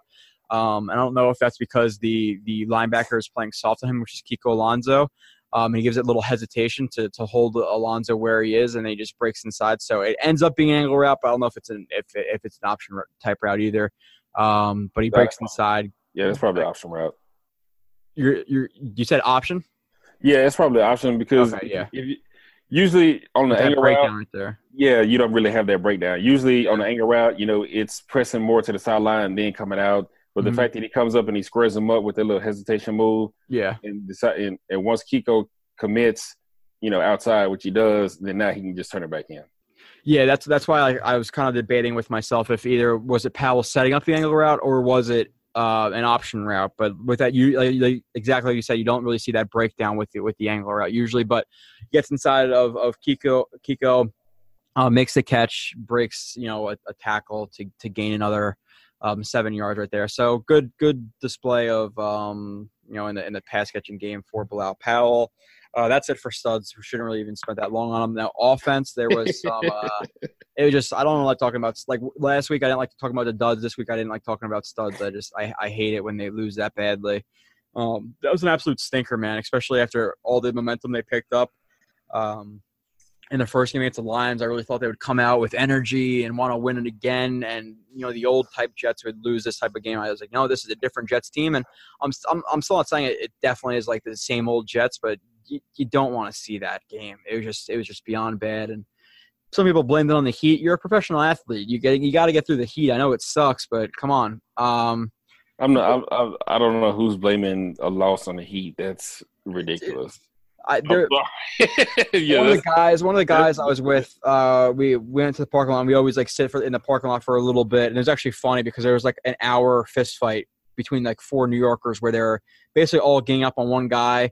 They would put him back in the car. The guy would start crying. He'd get out of the car, open the door, run up to somebody screaming, punch him in the face. They would get him on the ground, punch him. Like it was literally 45 minutes of like the most intense Jerry Springer show. We were just watching. Oh, wow. You're just watching. It was, it was, really funny. But one of the guys in those moments was like, yeah, you know, it's hot out. I can understand the, the, the lack of energy and all this stuff. I was like, dude, what? I was like, especially in the NFL with all the stuff they have on the sidelines with all those big fans and stuff. Like in high school, basically just had a bucket of ice water. You dip the towel in the ice water, put it on your neck. Like right. a lot better uh, things than that. But um, here, I hated and and I, I said bad on offense. I said Tomlinson struggled in blocking a little bit. Uh, I didn't like some of the play calling, but this play call I do not like ever. So for me, um, there's there's obviously a one step drop, three step drop, five step drop, uh, seven step drop with shotgun. I basically just add two. So if it's a one step from a shotgun, it's a three. If it's if it's a three from a shotgun, it's a five. Like that's how I do it for route concepts. Like that's how I see it. Uh-huh. Um, so he takes a five step drop. I, I would consider it a seven step drop. So it's a it's a seven step drop for for routes. I, I, believe it was a Yankee concept, so a really deep route combination uh, with only two. I believe it was only two guys running or three guys running it. Um, but yeah, it was three. Yeah, it was three. So, um, why is Tomlinson blocking Robert Quinn one on one on a on a seven step drop? I have no idea. I mean, yeah, I have no idea. Uh, like I'm looking at the I'm looking at the route combinations. Yeah, there's there's nobody really quick, you know, that's in the area with the exception of you know Robby Anderson right here. But yeah, everybody everybody else is they're running deeper routes, so that's you can't expect Tomlinson to block Quinn. You just you just can't. They all and slide, and, and, I don't know if they were dependent on um, who was it Crowell that's in the backfield yeah. to help out on that, and he obviously doesn't see it as well, which would be the logical thing, you know, in my head. If if I've got Quinn one on one with a tight end, and I'm either sliding another lineman or I'm leaving the back end, you know, to to assist him on that. So that's that's the only thing that I can see that that that they erred on. Yeah. Um, yeah. So moving on to uh, another bad. Uh, let's see if there's anything else bad from the offense that you want to bring up, Marcus, that you um, want to cover. No, that, man, that's enough. a lot of bad. going, and guess what? We're going into some more bad. Um, so let me let me see. The read option just killed the Jets this game. Uh, you got to be a disciplined defense to, to take on the read option, and the Jets were not. Um, the Miami just it was dink and dunk all day. Tannehill was 17 for 23, 168 yards, two touchdowns, which isn't a great stat line, but guess what? They won the game. Yeah, uh, eight rushes, 44 yards, and this was the first play of the game. I was like walking up the stairs, and I saw this. I was like, what? So the entire Jets defense reacts to the right on this on this play action. And I, this wasn't read option or anything, but what happens is Tannehill looks and he's like, okay, well, there's 20 yards of room for me to run, and he just runs and picks up you know 20 yards on the very first play of the game because nobody on the Jets you know stays on their on, on the back side right there. They're all sliding to that running back, and it's that's that's as easy as 20 yards as Tannehill is ever going to get, or 25 yards, whatever it was. Uh, yeah, and I can understand being aggressive. However, especially when you're playing against a quarterback like Tannehill, you know, that has the mobility that he does. Any boot action, there's got to be somebody, you know, that takes the quarterback on the boot. Whether it be, you know, Adams down here in the safety position or outside linebacker here. Somebody's responsibility is quarterback. And you know, it was definitely missed. You know, you know, in assist. You know, I think he may think he have you know, that he has him. You know, just by by shuffling down the line. With a guy like like like Tannehill, you almost mm-hmm. have to overplay it more outside to make sure that you're covered for when he comes back around. And that that was completely busted. Yep. Uh, and this is another play. I forget what time in the game. I think this is this is later in the game since my 54th play that I recorded or whatever. Um, and again, so this is this, it looks like a like a inside zone split from um, the the jump, but this is basically the, the sifter. Basically, sifter to me is just a guy working back underneath right. to block. Right. Uh, that's what I call a sifter, but it's an inside zone. It almost looks like an inside zone split, but he's basically like alley blocking here, Mhm. um, where you're having that crack block on. Um, you know, this, so this is basically you can On hand Adams, off, yeah. but but also if you're pulling the ball, you have some options because you have that crack block, and then you have the the like alley blocker. And again, you, Copeland crashes down really, really hard right there. Adams gets crack block, and then um, you know Claiborne gets gets blocked as well, and it's another first down for the Dolphins on a big game from from a read option play. So the the, the read option killed the Jets this week, and I don't. I think any coach, or you know, then again, it's Hue Jackson, um, is going to look at this game and use Tyrod Taylor against the Jets. and be like, well, it worked for the freaking Dolphins. Why not? You have to throw at least five to six read option plays to try to catch the Jets napping in this game against the Browns. I, I foresee it um, happening. Yeah, I don't I don't know what defensive alignment you know what the call is. Yeah. You know, for the front, but there's so much space. Copeland has no choice but to crash down. Tell you the truth. Okay. I mean, you know, the call actually puts him in a, you know, puts him in a bad spot. You know, because of if you look at the space, you know, that's there from alignment, he has no choice but to crash down just in mm-hmm. case he does hand it off to the running back because he's the one that's got to make that play, which he's, you know, that's his job. yeah, because if he if he came here, though, this is mm, Right. It's yeah, it's money. Right. So he actually does his job because he he closes the hole. That's what he's got to do. Now you got the block on on Adams, which because you got Copeland coming down, would like to see Adams, you know, play this, you know, play this more outside in, uh, Okay. so he doesn't get blocked to kind of set the edge a little bit more. But just because of the numbers, you know, the Dolphins would would probably would end up winning on this play anyway because they have numbers coming back. You know, because of the the sifter, as you call it, coming back Mhm. blocking on Claiborne, they have numbers. They they have numbers against this this def- defensive front already. But you know, you you really, you know, just whatever that front was, Copeland, and it kind of put Copeland and Adams in a bad spot. You know, against that play. You know, and, and obviously that was something that was game plan because they, you know, they they were successful on it several times. Yeah, yeah. The the running back like too, like Drake, he only had 11 rushes for 53 yards, but every time he ran, it seemed like it was five to, to 10 yards, and the Jets just didn't really shut him down. And you know, on on this play, it's uh, I think this is a, this is an inside zone, but if you look at the gaps, you have you know C clogged, B clogged, A clogged, backside A clogged, backside B clogged, but the backside C gap is wide open. Yep. Um. So, what do you do? You see anything else from this play, or do you just see you know well, well, not well, winning on that? Um, well, you didn't win on the outside with the the block on the tight end. The, the actually the linebacker's doing a good job of pressing the pocket. Safety's got to get over quicker. He's the field guy in this place. You got to understand, it, it's you know when the line move as the line moves, you know you have to move along with it. So actually, twenty one, and you've got Adams on the outside. Twenty one's got to be the guy to fill that spot. Tell you the truth, particularly if you're asking um, your linebacker to shoot inside. You got one linebacker sitting the edge. 21's got to be the one that steps in and, and makes this play. You know, he's got to he's got to see that and, and start, he's got to be in better position to come over and make that play. Claiborne. Yeah, he doesn't. Yeah, he doesn't need to be. He doesn't need to be that wide. And if you're going to play this kind of defense where you're going to move Adams, you know, in and out of, the, you know, from you know from the back end to the front end and be on the line of scrimmage, your corners have to be able to tackle. And Claiborne doesn't do a good job of sliding over and, and, and filling the hole.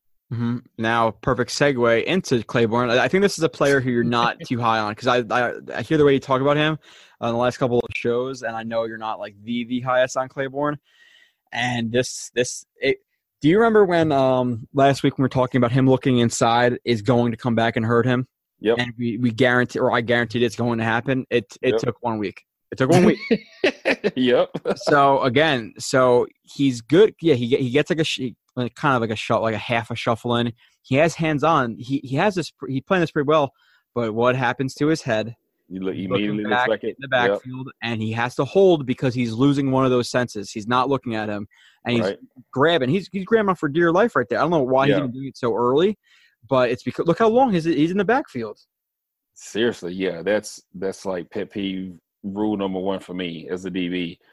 You never, you don't need to look back at the quarterback. You you have to make sure that you finish the route with the wide receiver before you start looking back. But it's like we said last week, and this is something that he did in Dallas. It's the same thing.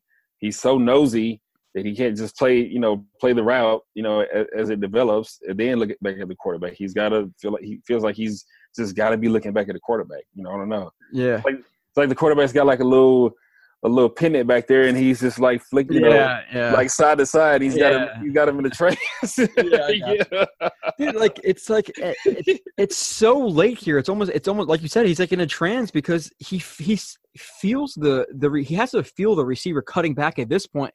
He's still looking He's back. still Like, looking what are you yeah. doing? Yeah, that's So this was third down. This was a penalty. It gave the Dolphins an automatic first down. I believe the Jets. Yeah, okay, I put it right here. This the, the Leonard Williams and Avery Williamson actually got a sack on this play, but because he negated it with the holding, um, the Dolphins came back. I believe they scored or got a field goal. I do. I know that two. The Jets' two turnovers actually le- led to two scoring drives for the Dolphins. So the Jets really just screwed themselves a lot in this game. And um, once you're on the receiver, stick on the receiver. The only time I really see guys looking backwards, okay, at least in my opinion, is when you have them tightly, um, you know, squeezed to the sideline. Um, you know, as you're using that sideline as an extra defender, but like in the inside like this, especially in the slot, you're crazy, man. You're crazy looking inside like that, especially for that long, maybe a quick peek, but that's that's a full couple seconds right there that he's looking back. So that was that was bad. Yeah, Uh, that was bad. Yeah, I mean, yeah, I I usually and even when I played, I usually on the sideline it's easy to determine when you look back because you know you're only getting a few routes. When you're in the slot, you've got to make sure that you know unless he's running like a whip route in that case where you got to stay you know more on top of the route. You can't play underneath when you're in the slot, especially if you're in man-to-man coverage by yourself. That's just that's you know that's too hard to do. Yeah, and then tell me what you see on this play right here, Marcus. I, I labeled it as uh, I guarantee you he's staring at the quarterback right now. cover cover one robber. This is this is what I see it as because like you have you have man man man. I think that it's because this is the you know four. There's a what is it? Three receivers on that side. Yeah, three receivers on that side. Uh-huh. Um, Adams going to play over top and basically leaving Claiborne on an island where this this the safety's going to come in and rob any any short crossing routes right here. Right. Um, and Claiborne, he's one, he's playing, he's playing really far off, so he's disguising it a little bit, but he just he, he starts to run really late. He's giving the receiver a ton of room, and he gets burned. Well, go go go back to the go back to the start of the film, and I'll tell you what where the problem is. He's actually not too bad because you don't want to be. I mean, he needs to scoot over maybe like a yard to be a little tight on the receiver. Mhm. Right there, he's staring at the quarterback right now. Look at his head. He's looking at the quarterback. He, I guarantee you, he doesn't even see this receiver. If he does, he sees like a small piece of him. But you know, at this point, once he looks back at the quarterback with the with nothing impeding the wide receiver, and you're staring at the quarterback, you're burned. So it, rival guy's gone. You know, this should be six. Tell you the truth. Yeah. Oh yeah. Well, he gets this is this Yeah. is as open as it gets in the NFL for the most part. Right. And he, he just he has a bad habit of just staring back at the quarterback, you know, trying to I guess trying to see where the ball is or trying to make plays. But that's you know, for him, you know, that's been unsuccessful for him. So if you would think coming from Dallas, coming in now, you know, trying to change that up and work a different technique, you know, and he just hasn't done that. He's still so focused on looking back at the quarterback that it continues to get him in trouble. Yeah, he's got to clean that. He's got to clean up. Trumaine Johnson does that a little bit too, but not as much. And Trumaine Johnson Right. just an overall. He's he's a, he's a better player than um uh than Claiborne is. And I actually do I have that play um. Okay, yeah, I do have that play queued up from from Johnson where uh, you, you'll see, you'll see, you'll see when I bring up instead of me explaining. I literally have film on it, so why am I going to try to explain it. Uh, it's pretty dumb, but next player is is Lee, and he didn't have like a, a bad bad game, but I thought there was two plays of him that I that I didn't like. Kind of showed me what he was a couple years ago, or even last year, or even maybe this year, um, where his awareness in in zone coverage again, and, and like we said, with he's he's in this. Uh, I, I labeled as cover three, um, so he's in this like hook the curl zone, and the number three becomes the number two. The, Right. the two becomes a three, and he literally avoids the number three while staring at the quarterback, and it's wide open. And I don't know if he's pissed off at himself after this play, but he's been that player to go on Twitter to complain, to be vocal. And after the tackle's made, like I don't know if he's pissed at somebody else, like what he's doing. Um, He should be pissed off at himself because But it looks like to me, he, I, I- I'm I'm really guessing on this, but it looks like he's like pissed off like somebody else that they gave up that pass. No, uh, well, he shouldn't be. He need to be. He needs to be pissed off at himself. I mean, really, the guy literally ran to your the spot where you're supposed to be dropping. That's why I tell linebackers when I'm coaching them: if you're dropping in zone and you're, you know, you have to you have to locate three to two or two to three or whoever it Mhm. is that's coming in. Like you have to you have to turn your head and physically look at the receiver to see where they're going. Because if not, if you're looking at the quarterback and you're gliding with the quarterback, the receiver's going to do. He's gonna know, look you off all day. he's gonna look you off all day. And all the receiver has to do is just run to the spot where you're supposed to be, and it's an easy throw. You know, which which happens right here. Yeah, he has that problem a lot too, where he has no awareness of his zone and will just stare at the quarterback and he'll like kind of guesses where where he's going to go. Um, and this was that. Like I said, it's not even like he didn't see him. He literally avoids the three the three threats. So I I, I don't know, but that was bad. And then there's another play I'm going to bring up where this is. Uh, I thought this was soft. I thought this was a soft play. Um, when I, when I watched when I watched this play, and he actually does a good job on this play, like maintaining his backside gap responsibility. Actually, you know, getting on the uh, get on getting in on the running back, another like tight zone type run from the um, from the Dolphins. I would say that it looks like his his aiming point was either either a belly zone or a tight zone. It looks like it was one of those A gaps was the aiming point, probably the backside, so it's probably like a belly zone. And Uh-huh. he he's he does a good job, you know. Um, you know, stay on the backside right here, but this tackle attempt was, yeah, was be, soft. yeah, he needs to be more physical. Yeah, need to be more physical. You need to step up and fill the hole. That's that is a soft tackle. I mean, he's catching the guy.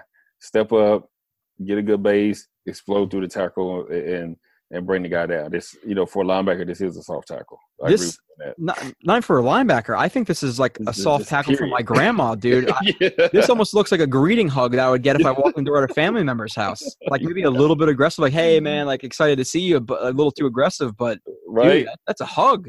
Yeah, because here's the thing: if if uh, Jamal Adams doesn't help him out over there, that that runs. No, you he's know, not that's, making a tackle. that's that's another ten or fifteen yards, easy. You know, twenty yards. You know, broke on a run. You know, considering the safety makes a tackle, but yeah, that's a big run.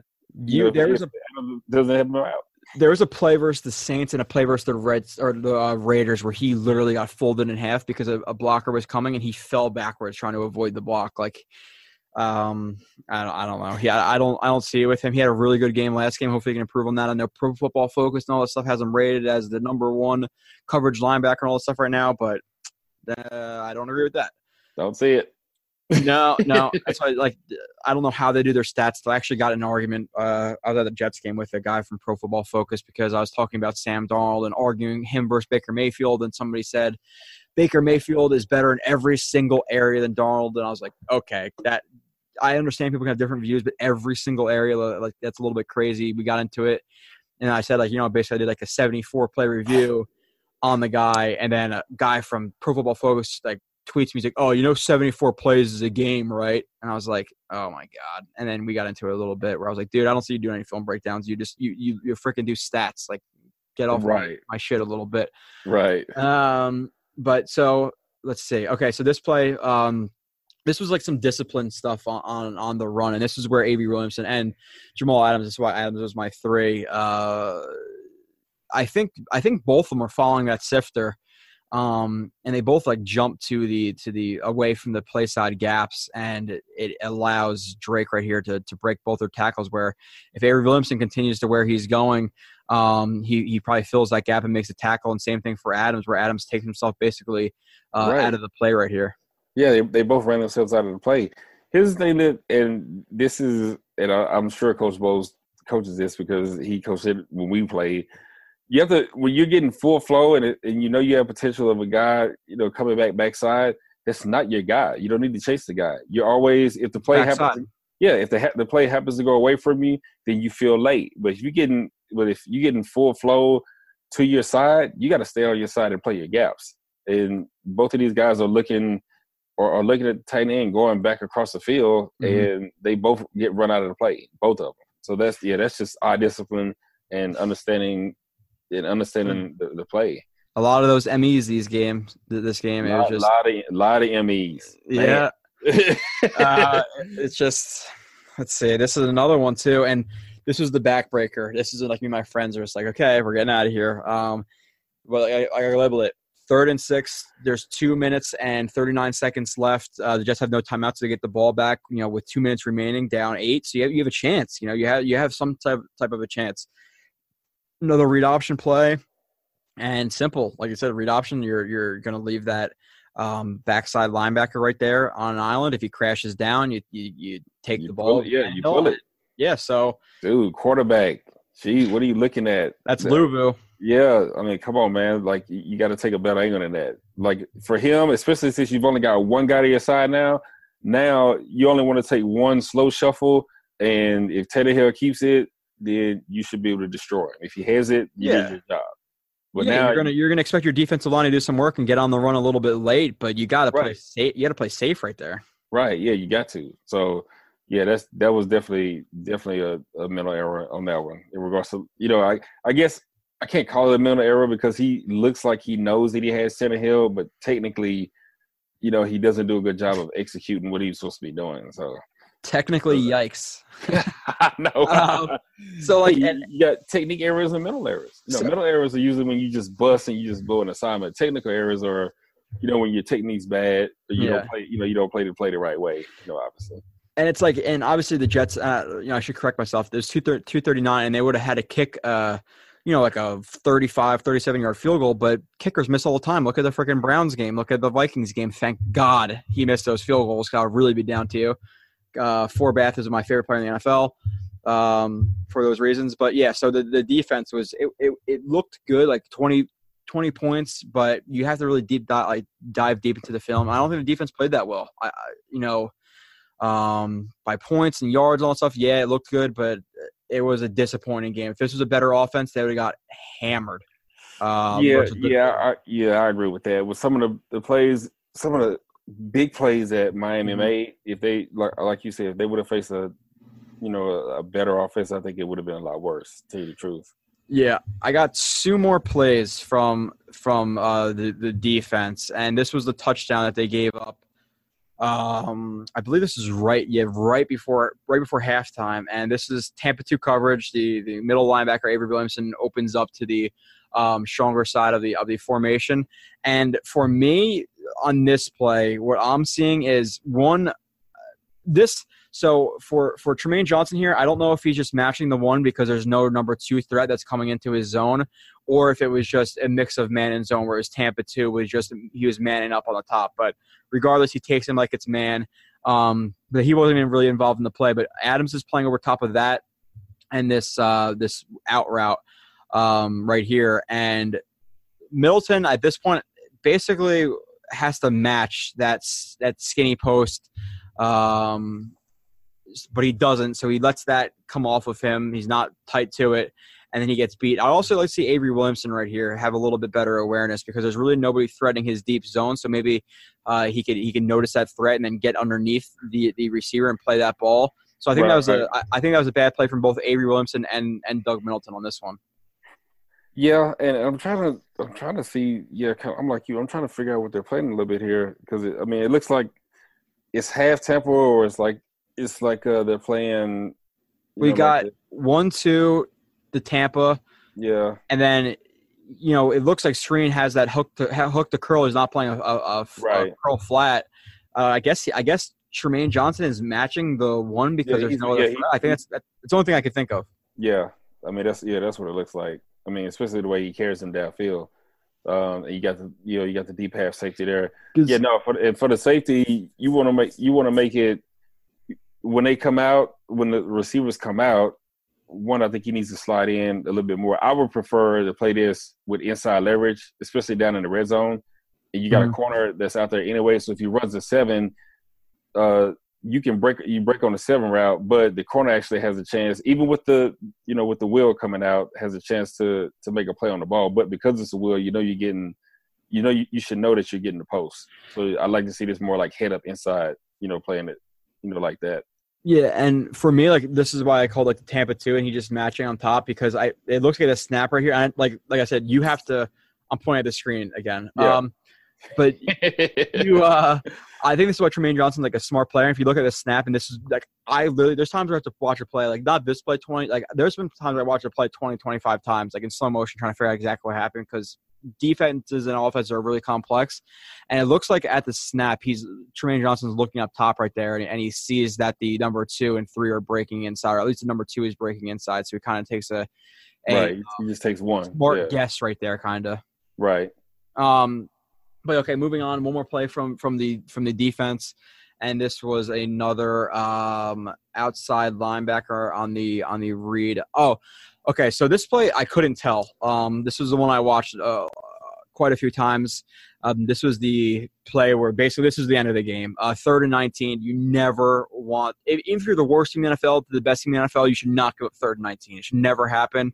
Um, does a nice job right here, avoiding pressure, stepping up in the pocket. And Frank Gore stays in late here, and then he eventually leaks out. Right. And people blame this on Adams. I don't. I'm not going to blame this on Adams unless you think he should have better awareness. But it looks like he was kind of just like green dogging, where he had this this tight end. He decides to blitz once he stays in the block. right. Um, somebody had Gore. I don't know who had Gore right here, um, but they did not stay responsible for Gore. I see. I don't like how Adams kind of passes him off. Right there. I think he should have take, taken him right there. So maybe it is a little bit of Adams' fault, but pre-snap, it's not his responsibility. Um, Gore is wide open, and then he runs for you know 19 yards, picks up a first down. That's the end of the game right there. oh yeah. I mean, going back, look, where they back again? I'm because I'm, I'm trying to see where the linebackers are. Let's see, Yeah. So you have. he's up in the uh, line. No, that's that, that is Adams' man. so There's yeah. no So there's no because I mean, if you if the line let it run, if the linebacker's rushing like I think he is, um, the outside linebacker is going to take the tight end. Yeah, that that. That ends up being Adams' man. I don't know who's gonna. But then who takes the tight end if he goes out for a route? The linebacker does. That's why he's taking him. If he goes out, he's got to take him. This is like all out. This is all out man. So somebody and the linebacker's getting blocked. You know, getting blocked by getting blocked by the guard. The only person that's left to cover the running back is is Adams. Yeah, they're I mean, sugaring. That's called they're sugaring the A gap right there. But I just don't because like for me, like I don't know if they're switching responsibilities if they switch across the formation, but there's nobody. Well, yeah, I mean, well, yeah, he gonna play Gore if he breaks out on a swing route right here? I, I would think the guy at the top has him. But since he doesn't and he leaves, then he's the one that actually gets the blitz, and Adams is the one that needs to pick up the back. I mean, that's that's the only way I can see it. If it was Okay. flipped, if it went from the other way, then the outside linebacker, the DB, that's the DB, the DB at the top would end up taking the back, and Adams would, Adams would be free on the blitz here. But since Gore, you know, comes over to this side, that ends up being Adams' man, and and if you see at the corner how he hesitates, and I know he's going against a bigger guy, but he hesitates, and once he leaves, then he's on a full out rush now, and that leaves Adams to take it back because the linebacker is not going to be able to get Gore from here. Yeah, yeah, no way. So yeah, it's just that. Okay, so regardless, no, that's a big, another big me, and it kills the Jets' chances to, to come back right here, right here. And uh, it's third and nineteen. You're like, uh, you know, I've seen it before. There, I remember play versus the Patriots, like third and seventeen. I was like, they're gonna freaking convert. They converted. I was just like, uh, I know, but I, I but but instead of calling that, you'd like to see something a little safer on yeah, third and all out blitz. Like, yeah, I don't want to see all out blitz on third and 19. I get that you think that, okay, all out blitz, I can, you know, make him get the ball out quick and, Mhm. and, uh, you know, you come up, you know, you just come up and make the tackle. You know, I get that. But, you know, versus that, that set, they, I mean, they basically max protect, you know, Yeah, on his this play and, and Gore leaked out. blitz. Like, why not zone blitz so they can see some? Like, I, I, I rather zone blitz than a man blitz in this situation. Right, no, and, and I agree with that, and, and that was going to be my next comment. If you're going to run Okay. pressure, at least let, let it be zone pressure, uh, so you got bodies and you got people there that can rally up and make the tackle, as opposed to just leaving everybody stuck out, you know, in man. Well, this is exactly why. Because in man coverage, this is why running quarterbacks are rip up man coverage. Because look, look, if you look, all their backs are turned to the Yep. to the to the play, so you can't see when somebody's breaking free underneath. So that's exactly why um, like Michael Vick would rip up man defenses because they can't see them. Um, but yeah, it's just another another MA. Uh, good from the defense. We'll cover it quickly. Um, Johnson, this is the play I was talking about. He played well all game when you when you're a corner, unless you're going to get an interception, big pass deflection, big hit. If you're not showing up a lot, that's good for obvious reasons.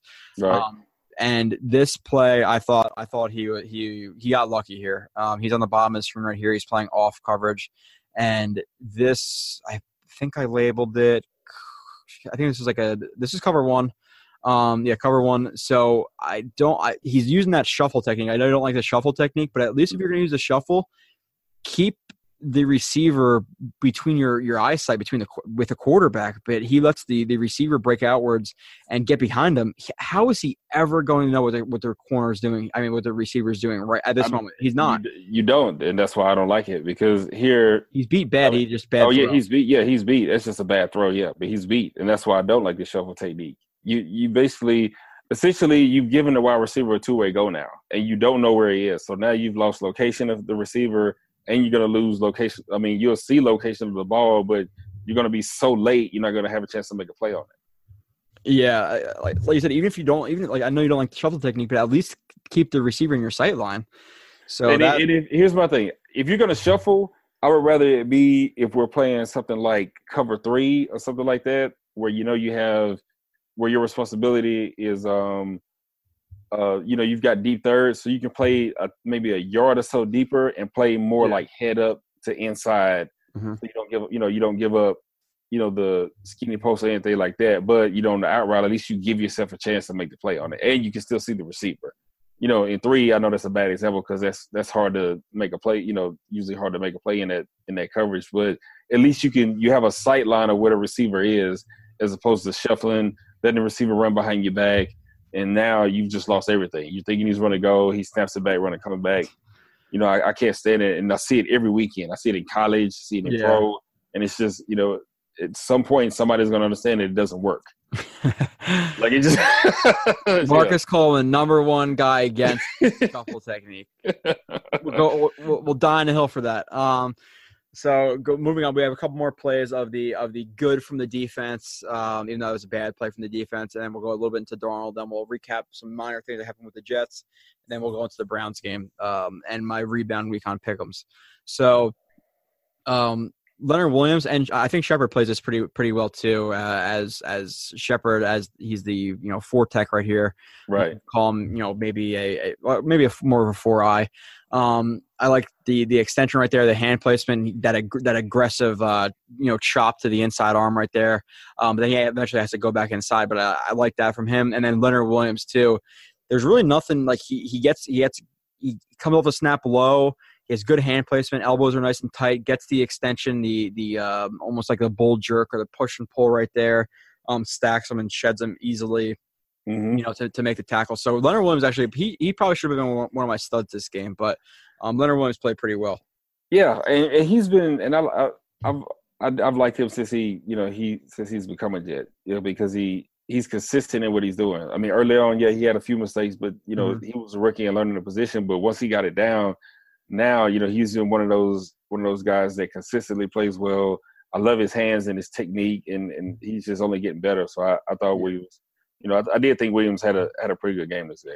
Yeah, I, I, got, I got two more plays of, of Williams too, and his his lateral quickness for a guy his size is, is incredible at, at times, and that's what I'm going to show um, on this next play right here. Let's see. All right, so he is the calling yeah three tech, and man, the, yeah. Is there words for like he that that quickness and that just that one step and hop, and then that you know that basically you know you're going to call it a chop or or almost like a club to that inside arm of the of the uh of the right guard. The right guard has no shot right there, and then Leonard Williams makes a tackle for for uh no gain or one yard loss. So that's just that's crazy. That's a that's a good play. A, that looks like the quickness of like a freaking safety or a linebacker, but for a guy who's 300 pounds, that's that's crazy right there. Yeah, and the thing that I like that he does the most here is he's stout. You know, he he knows that he's going to get double, and understanding what you know scheme wise that what Miami runs, you know, they're trying to double the nose to get to the backer. So he does a good job of taking the side of the gap that he's responsible for, using his hands, getting extension, and making the play because he knows he's got that linebacker, and, and eventually that guard's gonna have to come mm-hmm. off to take the free, the, you know, to take the free hitter. So yeah, that's you know that's that's just smart football right there. Yeah, yeah, and then uh, next or the last one of of Leonard Williams um, is let's see, play 55 that I recorded. Again, this is a lateral quickness that um, he displays, you know, a lot, and he's a guy. I think he's only 23 years old. So like the Jets' core young player, like like Enunwa's young, Anderson's young, mm-hmm. Adams is young, Leonard Williams is young. Like they they have a young core, and again, he's he's the one tech right here, that lateral quickness with that you know that cl- club with the outside arm to the arm over, um, and in the backfield, you know, immediately. And I think this is a uh, it's a law it's a loss of two or three yards, whatever it is. But again, nice lateral quickness, nice club into the arm over right there for Leonard Williams. Yeah, that's a hell of a play right there, and he, that really is. And what you, I mean, it goes back to what you alluded to earlier. His lateral quickness is ridiculous, dude. That's but that's a hell of a play right there. Yeah, yeah, for sure. So I like Leonard Williams a lot, and you know, a lot of people, which maybe you want to see some more sack numbers for him, but when you don't have a pass rush, you're getting double teamed a lot, or you know, a lot of combo blocks, um, and you're a th- you're you're you're a defensive lineman in, in a three four. It's a lot different than a than a four three. Right, right. So. It's and it's different. It is different because they play. You know, he plays more traditional three four nose. You know, where he's two gap and things like that, as opposed to somebody like, uh, like an Aaron Donald or somebody like in Wade Phillips three four, where it's more of a one gap scheme. So you know, they're able to get more pressure in in Wade's you know defense. Same as Denver. Denver does the same thing. You know, with uh with Vance. You know, they play more one gap uh, than than they do two gaps. So his sack numbers aren't going to be where people want them to be. Yeah, and this is a play from Pennel, and I, I, try to find some positives from this game. I like Pennel a lot as a, as the nose, and I think he's really strong. He, the athleticism's not there, but come off the snap pretty low, good hand placement, um, and he sheds this block pretty easily to get in the tackle. There's really nothing to to break down on, on this one, but I honestly don't know why I brought this play up, but it, it was nice. He walks he, he walks number sixty seven the the center into the into the backfield a little bit right here. So nice strength uh, showing right there yeah. from Pennel. And then any, any comments, then we'll move on. Nah, good hands, good leverage, great play. Yeah, you know, that, that's how you want. That's how you wanted to look. Tell you the truth, you know, just mm-hmm. like that. And now moving on to the uh, the golden child. Uh, well, other than that, actually, we have I had Copeland three tackles, one tackle for loss, one quarterback uh, sack, and then two quarterback hits. One was negated by I believe is but the Buster Skrine penalty that he that he had. Uh, okay, so this is bring up some Darnold. Talk about him a little bit. I don't have as many Darnold plays as I did in the last couple of weeks, but um, so this was was this the pick? No, this wasn't the pick. This was uh, oh, so this was almost a good play from from Darnold. He you know he or actually you know, drops back. He's feeling the, the pocket collapsing, almost like a contained rusher rushing from outside. So he has to step out of the pocket. He can't scramble outside of of the uh, of the tackles. He has to step up, and he's getting some pressure from this um, blitzing linebacker, like a delayed blitzing linebacker, and he almost makes a fantastic throw to to Enunwa. It's just like a yard or two over, but. I, I kind of put that as a good play for Darnold. He misses the throw, but I, I do like uh, what I saw right there. Well, yeah, I mean, it shows you know the playmaker that that we've all been talking about. Yeah, and his ability to you know feel pressure, navigate in the pocket, and at least give himself and give the receiver a chance. The only thing I don't like about this is you, you need to shore up the offensive line so he doesn't have to do this too much. I mean, I understand having to do it, you know, every now and then, uh, but it just seems like time and time again he's having to make these kind of plays and, mm-hmm. and make these kind of throws where he has to be, you know, uber accurate on on all the throws, and, and and as a rookie, you just don't want that. So you know that's the only downside that I that I that I see to that. No, and also when you're when you're leaving the pocket, like you know, to the right or to the left, you're pretty much eliminating the the opposite side of the field too. So you're giving him less reads to make. So, right. Um, yeah. So this was the this was the interception here. This was bad. This was this is another bad interception here. Uh, the Dolphins ran a decent amount of, of cover one um, robber right here, and this is the this is the robber plan. They're not really disguising it, you know, too much pre-snap in that shell. Um, but so Darnold, it looks like his first read is this, you know, drag route, snag route, whatever you want to call it, from that uh that tight end breaking inwards right there, the the number three threat, you know, the Y tight end. So he's reading that at first, and he sees this, you know, this corner right here uh, was it or safety? It's McDonald. Open his hips inside, but then he kind he's you see him right there. He starts to stare down that um, you know, slant route, deeper slant route from um, Quincy Enunwa's, you know, shorter, skinny post, whatever you want to call it, too. Um, he stares it down a little bit, and if anything, you want to see him release the ball right, like right here. Right. Um, release the ball, but he releases the ball that split second late, which matters a lot in the NFL, which allows that that, that safety to break outside and, and get the interception. So either one, you know, look off that safety as, as that robber, or throw the ball earlier. He doesn't. He doesn't do that, and um, you know, it gets it gets picked. It gets picked off almost for six. I thought I was going for six. I was like, no way, it's happening again. But um, yeah, bad play from Darnold. Yeah, that was that was just a stare down. you know, by Darnold on the another angle that I saw, he's staring at it the whole way. It actually McDonald, like you said, if he just looks McDonald, you know, that's TJ McDonald. If he looks him yeah. off just a little bit, you know, a half a second, you know, longer, um, you know, because McDonald's actually kind of baiting him a little bit. You know, he's giving him like a little shuffle inside and then breaking back out. But Darnold, but but Sam is staring at the quarterback. The excuse me, staring at Enunwa the entire time. So he basically kind of gives the play up. Yeah, yeah, you can't see that. It, seems like early in the games he's making these type of mistakes. Where later in the game he gets going a little bit, he's not making those mistakes. But like I said, you have to expect like a little bit of it. He's he is he's 29 years old, so um, right. It's go. It's, I, am did I say 29, 21 years old? 21 years old. I know what you meant. Though. You imagine drafting a, a, quarterback at number three is 29 years old. drafted uh, yeah, uh, yeah, Brandon Weeden type guys. Yeah. Um, so, and this is bad again. From this is I didn't I didn't this was this was almost this is wor- I think this was worse than uh, almost worse than that last play. Uh, this was just as bad as didn't go as an interception, but this this almost pick six. Um, you know, he dropping back. He's trying to throw from hash to past opposite numbers. One without a with no base to step into the he, the base is bad. He's not stepping into the throw, so that's all arm right there.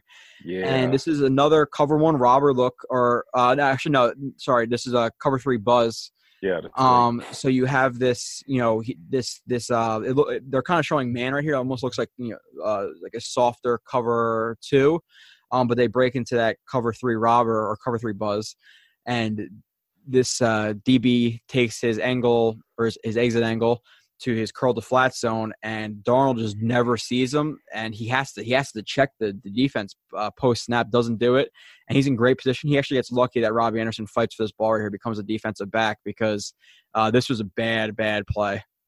Yeah, that is a bad play. I mean, his yeah his read is actually should be the back. You know, if he's reading the coverage correctly, mm-hmm. uh, his read should actually be the back. You know, at the top, but you like I said, some of these plays, you know, he's having to make some of these real tough throws, and from the, you know, just because of the pressure from, you know, up front from Miami, you know, yeah. he's, you know, he's trying to get the ball out and not take a sack. But yeah, good job by Robby becoming the DB on that play for sure.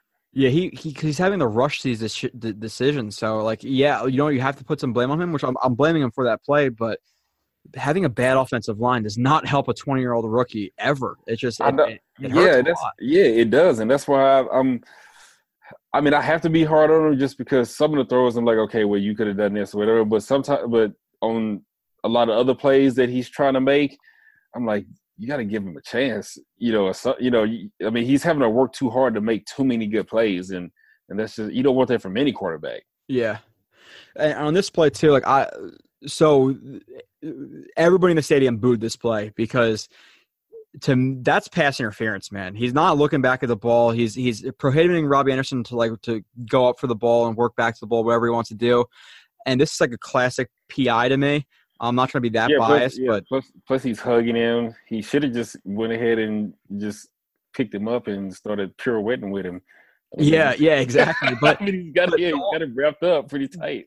The only the only thing from Darnold here is I would like to see a little bit better location on the slot fade, maybe a little bit um, farther vertically, a little bit higher. Yeah, so yeah. Not, I like not, a little bit higher outside.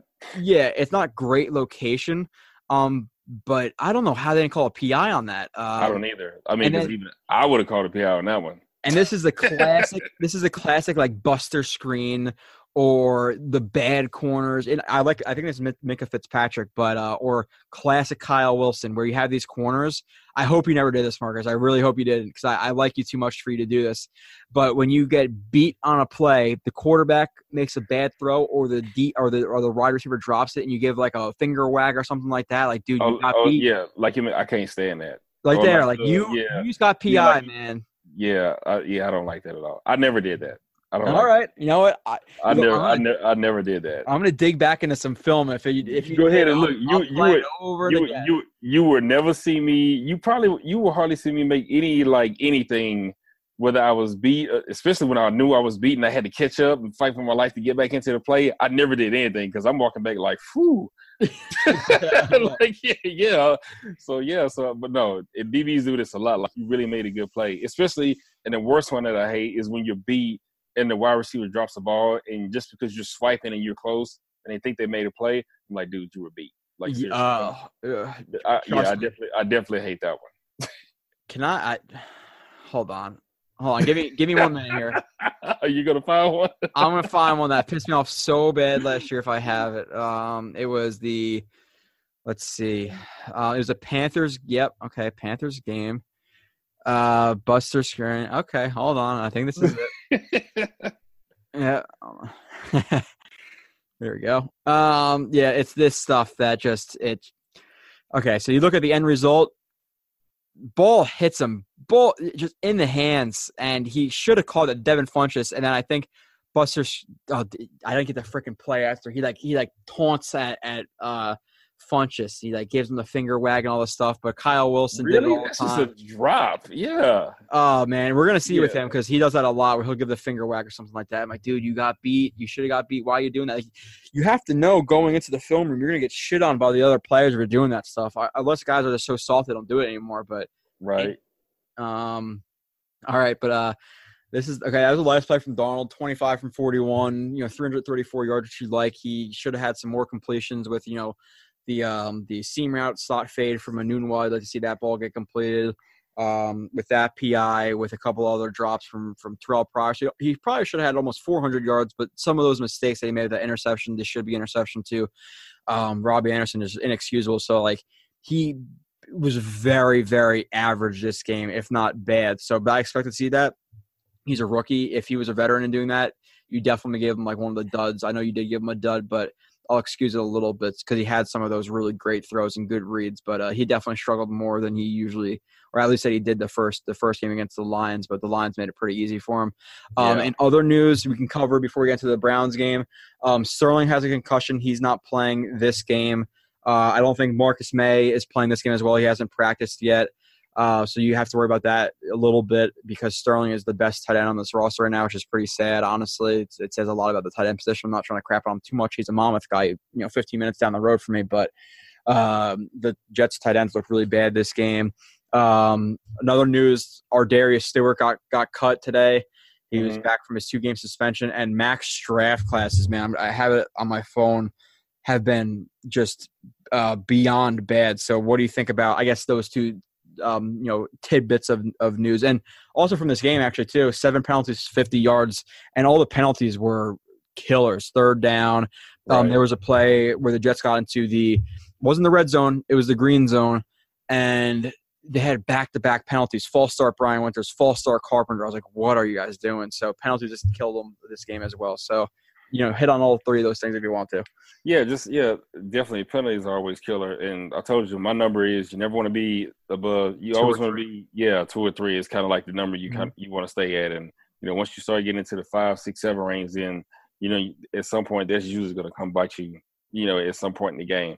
Um, I Sterling being out, I think that's. I mean, really, I don't know if that's going to hurt. I mean, like you said, he's the best tight end on the roster, but does that really say a whole lot to where it alters what they're doing?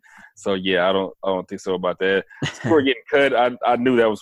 I actually had a, you know, kind of had a sense that that was actually going to happen. Yeah. Um, you know, just some of the other notes that um that you had wrote in here. Do want to see more from, you know, more from Kearse Yeah. uh, getting more involved in the game plan. I mean, Mhm. he's kind of your vet guy. Uh, you know, I know Enunwa is kind of he and Darnold are establishing a rapport, and that's fine. I get that, but you know, don't forget about you know a guy like Kearse who can be, uh, you know, the guy that you know another guy, they, especially on like third downs or somebody that you need to you know get the ball to that you know you know will you know get open just because of his route running. Uh, keep him in mind, and yeah, dude, run some, throw some bombs, like some real bombs. Just max protect and let it fly with Robby Anderson.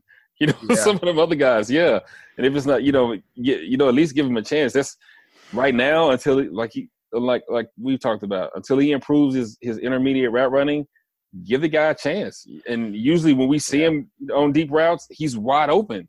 hmm You know, 'cause he's running by guys because there's not too many guys as fast as him. So hey, max protect, um, or come out in you know twelve personnel. You know, at least, but at least give him you know give him some shots down the field to, to make some plays.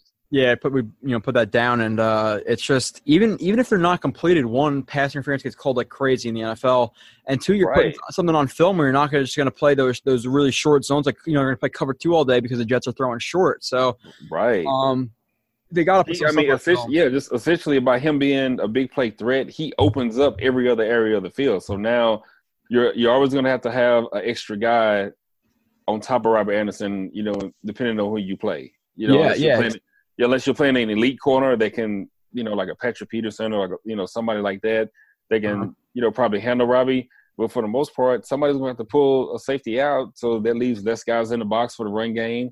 Now you you're opening up another zone in the pass game. You know, you know, give them a chance to open an offense up by by doing that. Yeah, got to see more of the of the deep shots. Got to see more Kearse. I know Kearse didn't play a lot of snaps, but you have to get him involved. I- we like Kearse a lot um, on this show. The penalties have to stop. You can't put Sam Darnold one with the bad offensive line, one with two with the bad running game, and then three making him start from the ten yard line and in every every freaking drive and getting penalties either for the defense to stay on the field or for the offense to be put in, you know behind the uh, behind the sticks. So got to fix that up. ArDarius Stewart, man, like I knew he was going to cut to the 50 man, the 53 man roster picture. I didn't put him on mine um, because I just didn't see anything from him since he's been a Jet. And uh, you look at Mac's draft classes, his his saving grace has been one that he has Darnold now. I like that he traded up to three to get Darnold. That was fantastic. But the trades free agency has been pretty good, minus the first year where they signed Revis and Cromartie. But if Mhm. you're telling me that was all Mac and, and in- his football mind, he really thought that signing Revis and Cromartie were right for the Jets, I, I think you're crazy. I think that was more of Woody Johnson pushing a little bit, new ownership, I I- mean, new uh, yeah. GM, you know. I think that was too. I don't think that was all Mac. No, no way. Just me, yeah, just me knowing Mac. You know, because Mac was in in Houston when I was in Houston. Oh, cool. You any, any anything like any stories about Mac? I didn't even know that. Nah, because I mean, you know, he was um, you know, he was still personnel, so you know, we we didn't really hang around like personnel or anything like that. But uh, but you know, the players that they were bringing in, even after I left, you know, Mac was one of those guys that was uh evaluating the talent and you know bringing in the the JJ Watson, you know, those kind of guys. So you know, he was an integral part of that. You know, so he so it might just me knowing what kind of evaluator he is. I, you know, going back to Cromartie and Revis, I don't think he had. a I mean, he probably was like, okay, yeah, but I don't know if he was just completely sold. You watch? do you watch Ballers? I don't know if you watch Ballers. I Um, don't watch Ballers because I've seen like two episodes of Ballers, and it. oh, it's a fantasy land, just just like that oh, one. dude, it's so overinflated. I'm like, I can't watch this. Oh, I know, I know. uh, but yeah, so I, I watched that, and uh, I, it's it's probably one of those shows where I can live without, but I kind of just put it on when it's on. And uh, there's like the one episode, like a couple episodes ago, where the guy's like the GM of the Rams, and like the owner's like, "Oh yeah, you know, sign this guy. We need flashy guys." It's like exactly what I thought of Woody Johnson with the uh, with the Revis. yeah, but- Yeah, you look at Mac's drafts, 2015, Leonard Williams, you know, A plus. That's great. He fell to you at Right. six, which you ha- people say, oh, you fell, you fell us at six, but what about the people who, you know, what about the Redskins who fell them at five or four or three? You know, you have to take the player still. So he right. fell to him, but you still he took he took him. But past that, Devin Smith gone, Lorenzo Mauldin gone, Bryce Petty gone, Jarvis Harrison gone, Deion Simon gone. 2016, Darron Lee, huge question mark still. Christian Yeah. Hackenberg didn't play one snap in the NFL minus preseason. Gone. Jordan Jenkins, a decent strong side linebacker. Justin Burris, depth corner. Brandon Shell, decent starter. Um, Lac Edwards, um, you know, good punter, and then Charone Peake is a special teams guy, so that's like an okay draft. Uh, Mhm. 2017, Jamal Adams, Marcus Maye, that's great. That's you know great. Um, ArDarius Stewart gone, Hansen gone. Jordan Leggett was a healthy scratch last game as a fifth round pick. Dylan Donahue is gone. He was driving the wrong way in the Lincoln Tunnel. Like, hol- holy shit, man! Like you, Whoa, dude! Like what? the, NFL players get basically a free Uber. You just it's an app and you just click like whatever button, give me a ride. Okay, I'm waiting ten minutes. Oh, you're a drunk dude. asshole and you think you're cool and just do whatever you want, you freaking kill people Oh, with that. Oh my God! In the Not Lincoln even- Tunnel. No, he wasn't even swerving. He was driving the w- wrong way in the Lincoln Tunnel. Like, and that was after Wow. DWI in Missouri or wherever it was. So, whoa. Whoa! He Yeah. got cut, safe to say. Jeremy Clarkson on the practice squad. Derrick Jones, a, a depth guy, and Elijah McGuire. So his drafts have been pretty spotty, to, to say the best. Um, but I think his saving grace has been free agency and things like that. Like we both said, I think he was definitely pushed to sign Revis and Cromartie. Um, they obviously did not work out. But you know, you look at something like Robby Anderson, some of the trades he's he's made, even guy getting a guy like Brandon Marshall his first year for fifth round pick who dominated that year. Uh, he's- Yeah. he's been he's been decent. I'll, I'll give him like a and, and that's and that's why it's evened out because he's Yeah. you know what he for what he didn't get or what he didn't hit on in the draft, he hit on in free agency. So it kind of evens out. So you can say, okay, well, your draft hadn't been that good, but yeah, you get the credit for the free agency pickups.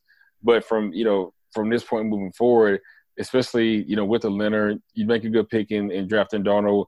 You make the Bridgewater trade. So yeah, you know you, you you know, get going- Henry Anderson the seventh has been Right, right. So you're so now going into the draft, you know, next year, you know, year after that, you know, you have to continue to build on on what you have, and you know, these next two drafts, you know, at different positions, going to be, you know, they're going to be some good drafts. You know, particularly, I think D line is like a, uh, you know, a heavy a heavy position. You know, for example, coming into the draft next year, so he he's got opportunities. He's got to make sure he picks the right, you know, the right players.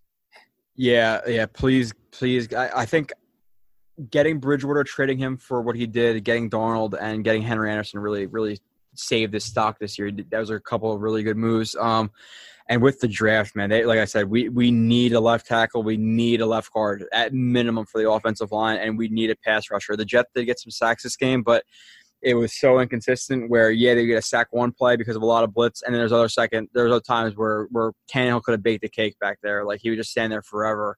Um, and you you have to see more consistent pass rush. So they need an outside linebacker badly, really, really badly. I don't care if they trade up, do whatever you got to do. They have to get somebody. Um, anything else you want to talk about from the you know other news, the the game of the Dolphins before we get into the uh, the Browns game a little bit here? Nah, that's it, man. I think. All right. Yeah, I think we spent enough time on on that game. Yeah. To move on. I never want to talk about it again, but unfortunately with the Browns team, I just don't I don't I don't have a good feeling. The last couple of seasons the Jets go to Cleveland and they have played like ass. But they were lucky that the Browns were bad teams the last couple of years. The Browns aren't that bad this year. They should, probably should be two and zero.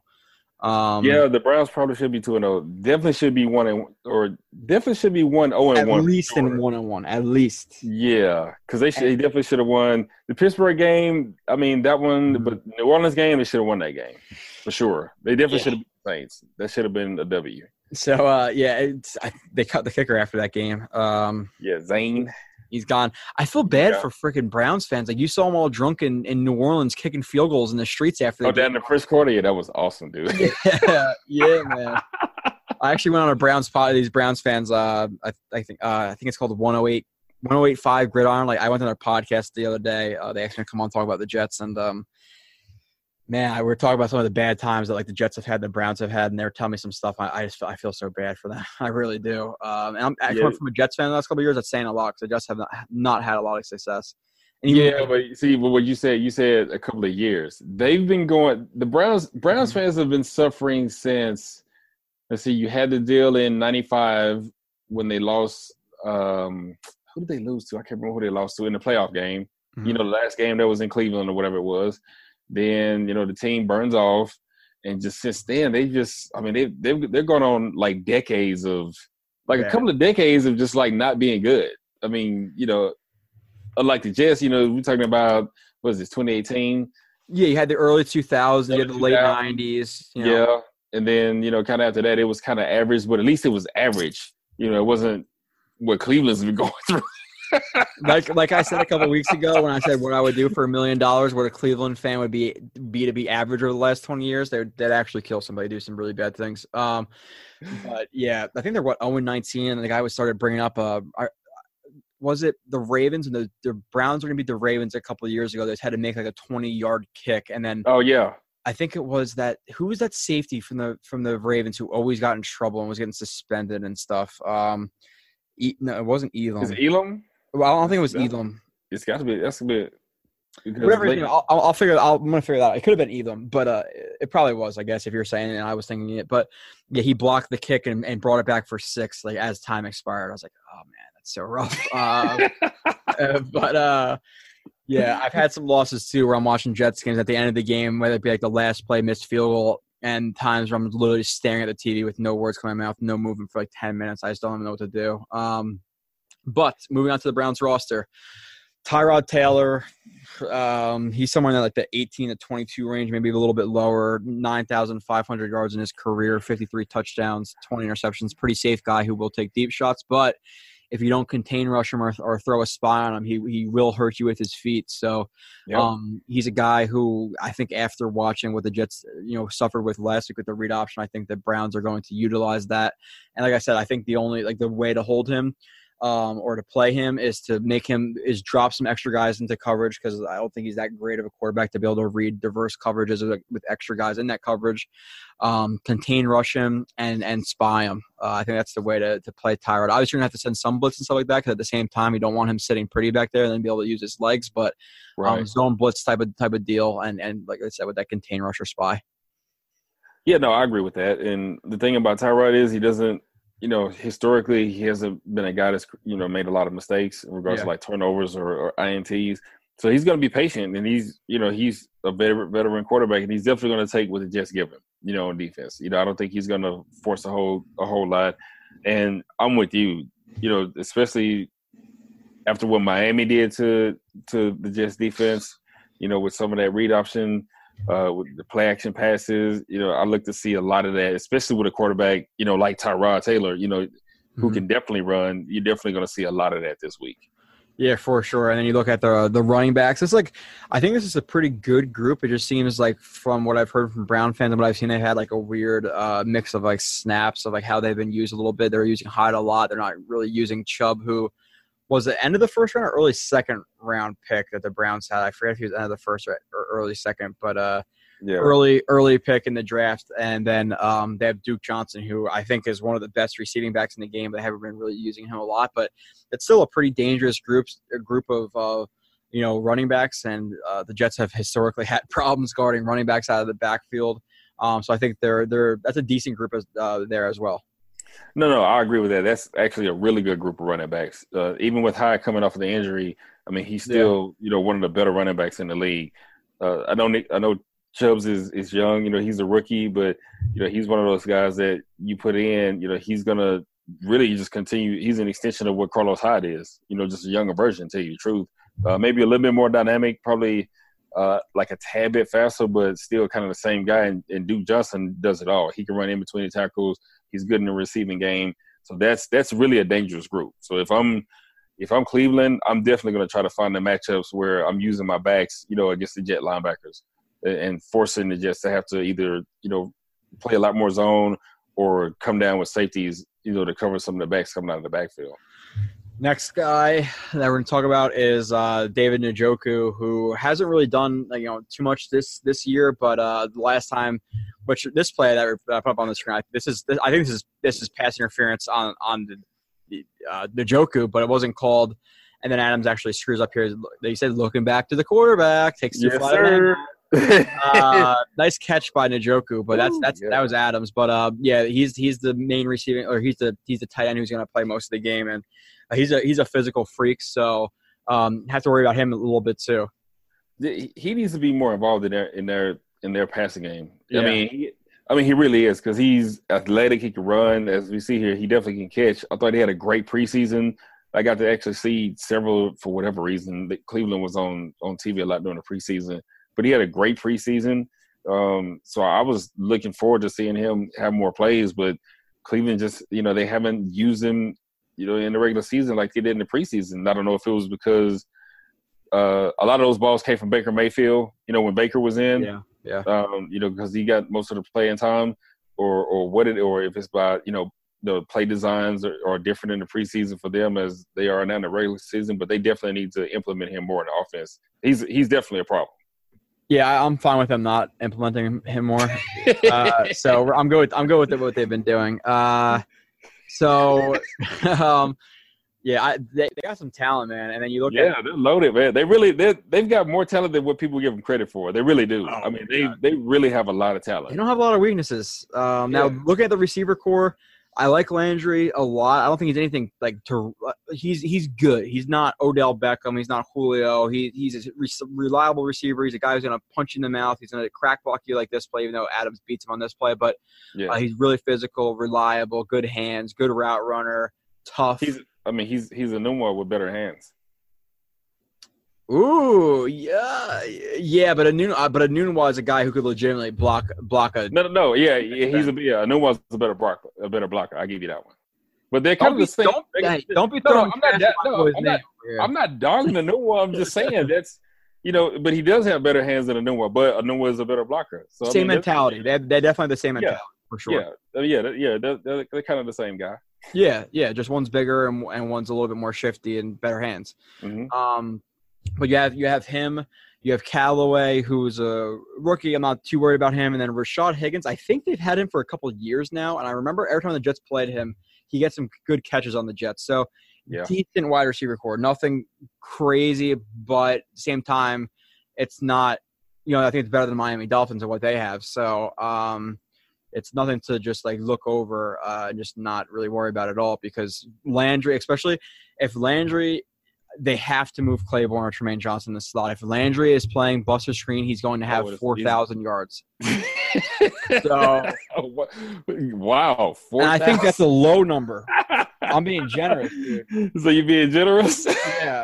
Um, But uh, next, you know, looking at the offensive line, uh, you know, Desmond Harrison, I, I know that's a weak point for them, so I think they're going to attack him a little bit with the. I, I don't really, know how you're going to attack him unless you're doing, you know, TET stunts, you know, coffee house or something like that, because the Jets don't have pass rushers to attack anything.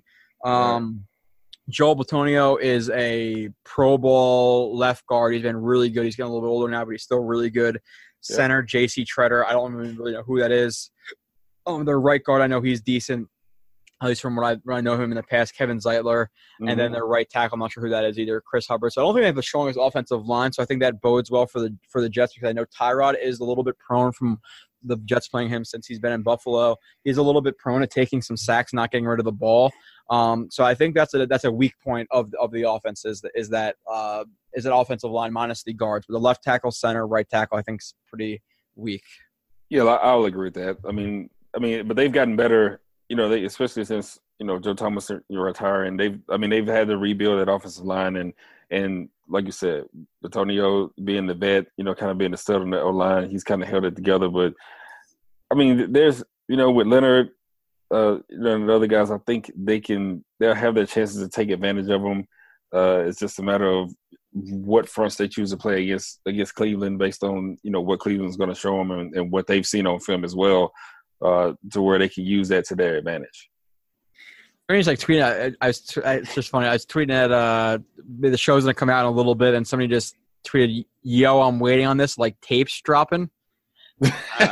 Uh, he's a, he's a, he follows us a lot, but if he does listen, I guess you know a little shout out. But uh, like tapes dropping, I guess if you're really excited for tapes to drop. But um, okay, yeah. So the offensive line a- attack them, but the, the the pass rush is just if you had a guy like frickin' you know Fowler maybe, or even like a you know a Mac or whoever it may be, I, I think you could attack that. But when it's a week versus week, you know how much. Stalemate. Yeah, it's, yeah. At, at that point, it's almost a wash, and then it just comes down to who executes better for sure. Yeah. And especially like Yeah. especially with the Jets defensive line, I much rather have the if I had a choice, I'd rather have the two tackles be strong and the guards be weak because you're the best. The, Right. I'd rather have Leonard Williams versus those guys, you know. So, Right. Exactly. Um, but moving on from that, the, the defensive line of of them is it, it's strong. Uh, defense tackle uh, Trevon Coley. I'm not really sure who that is, but I know this guy. I'm not gonna try. Well, I'm gonna try to pronounce it. Larry Ogunjobi or whatever his name is.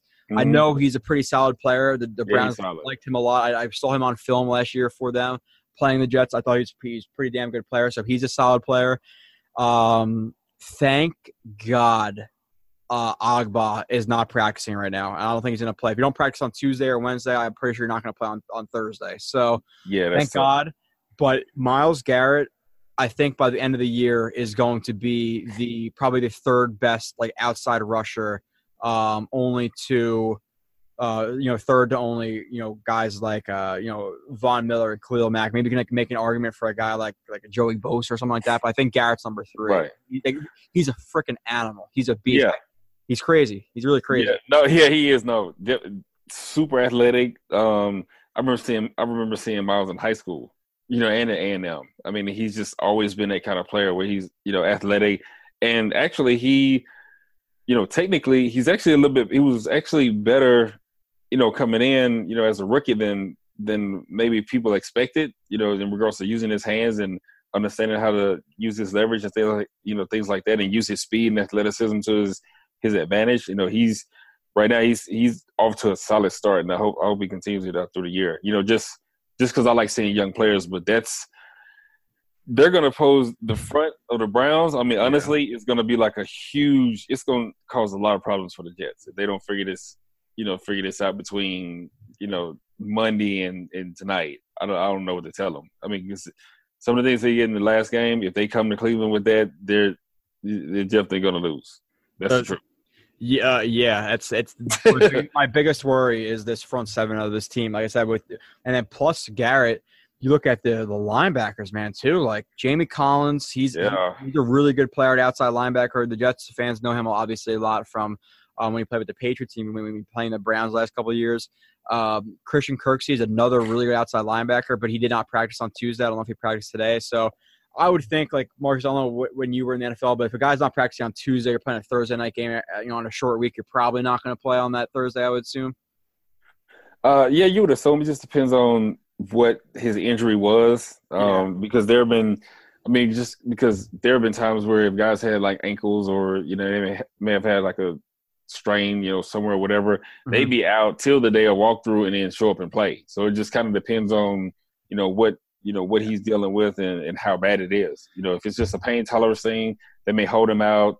Uh, they're comfortable with him being implemented in the game plan. Then he won't practice all week and just show up, you know, on game day and play. Okay, well, let's pray that Ogbah and Kurtz do not play because they're good players. They're really good yeah. players. Uh, even their little linebacker Joe Schobert, he or Scobert, he's whatever Scobert Schobert. I know he's a he's a good inside linebacker as well from when I watched them.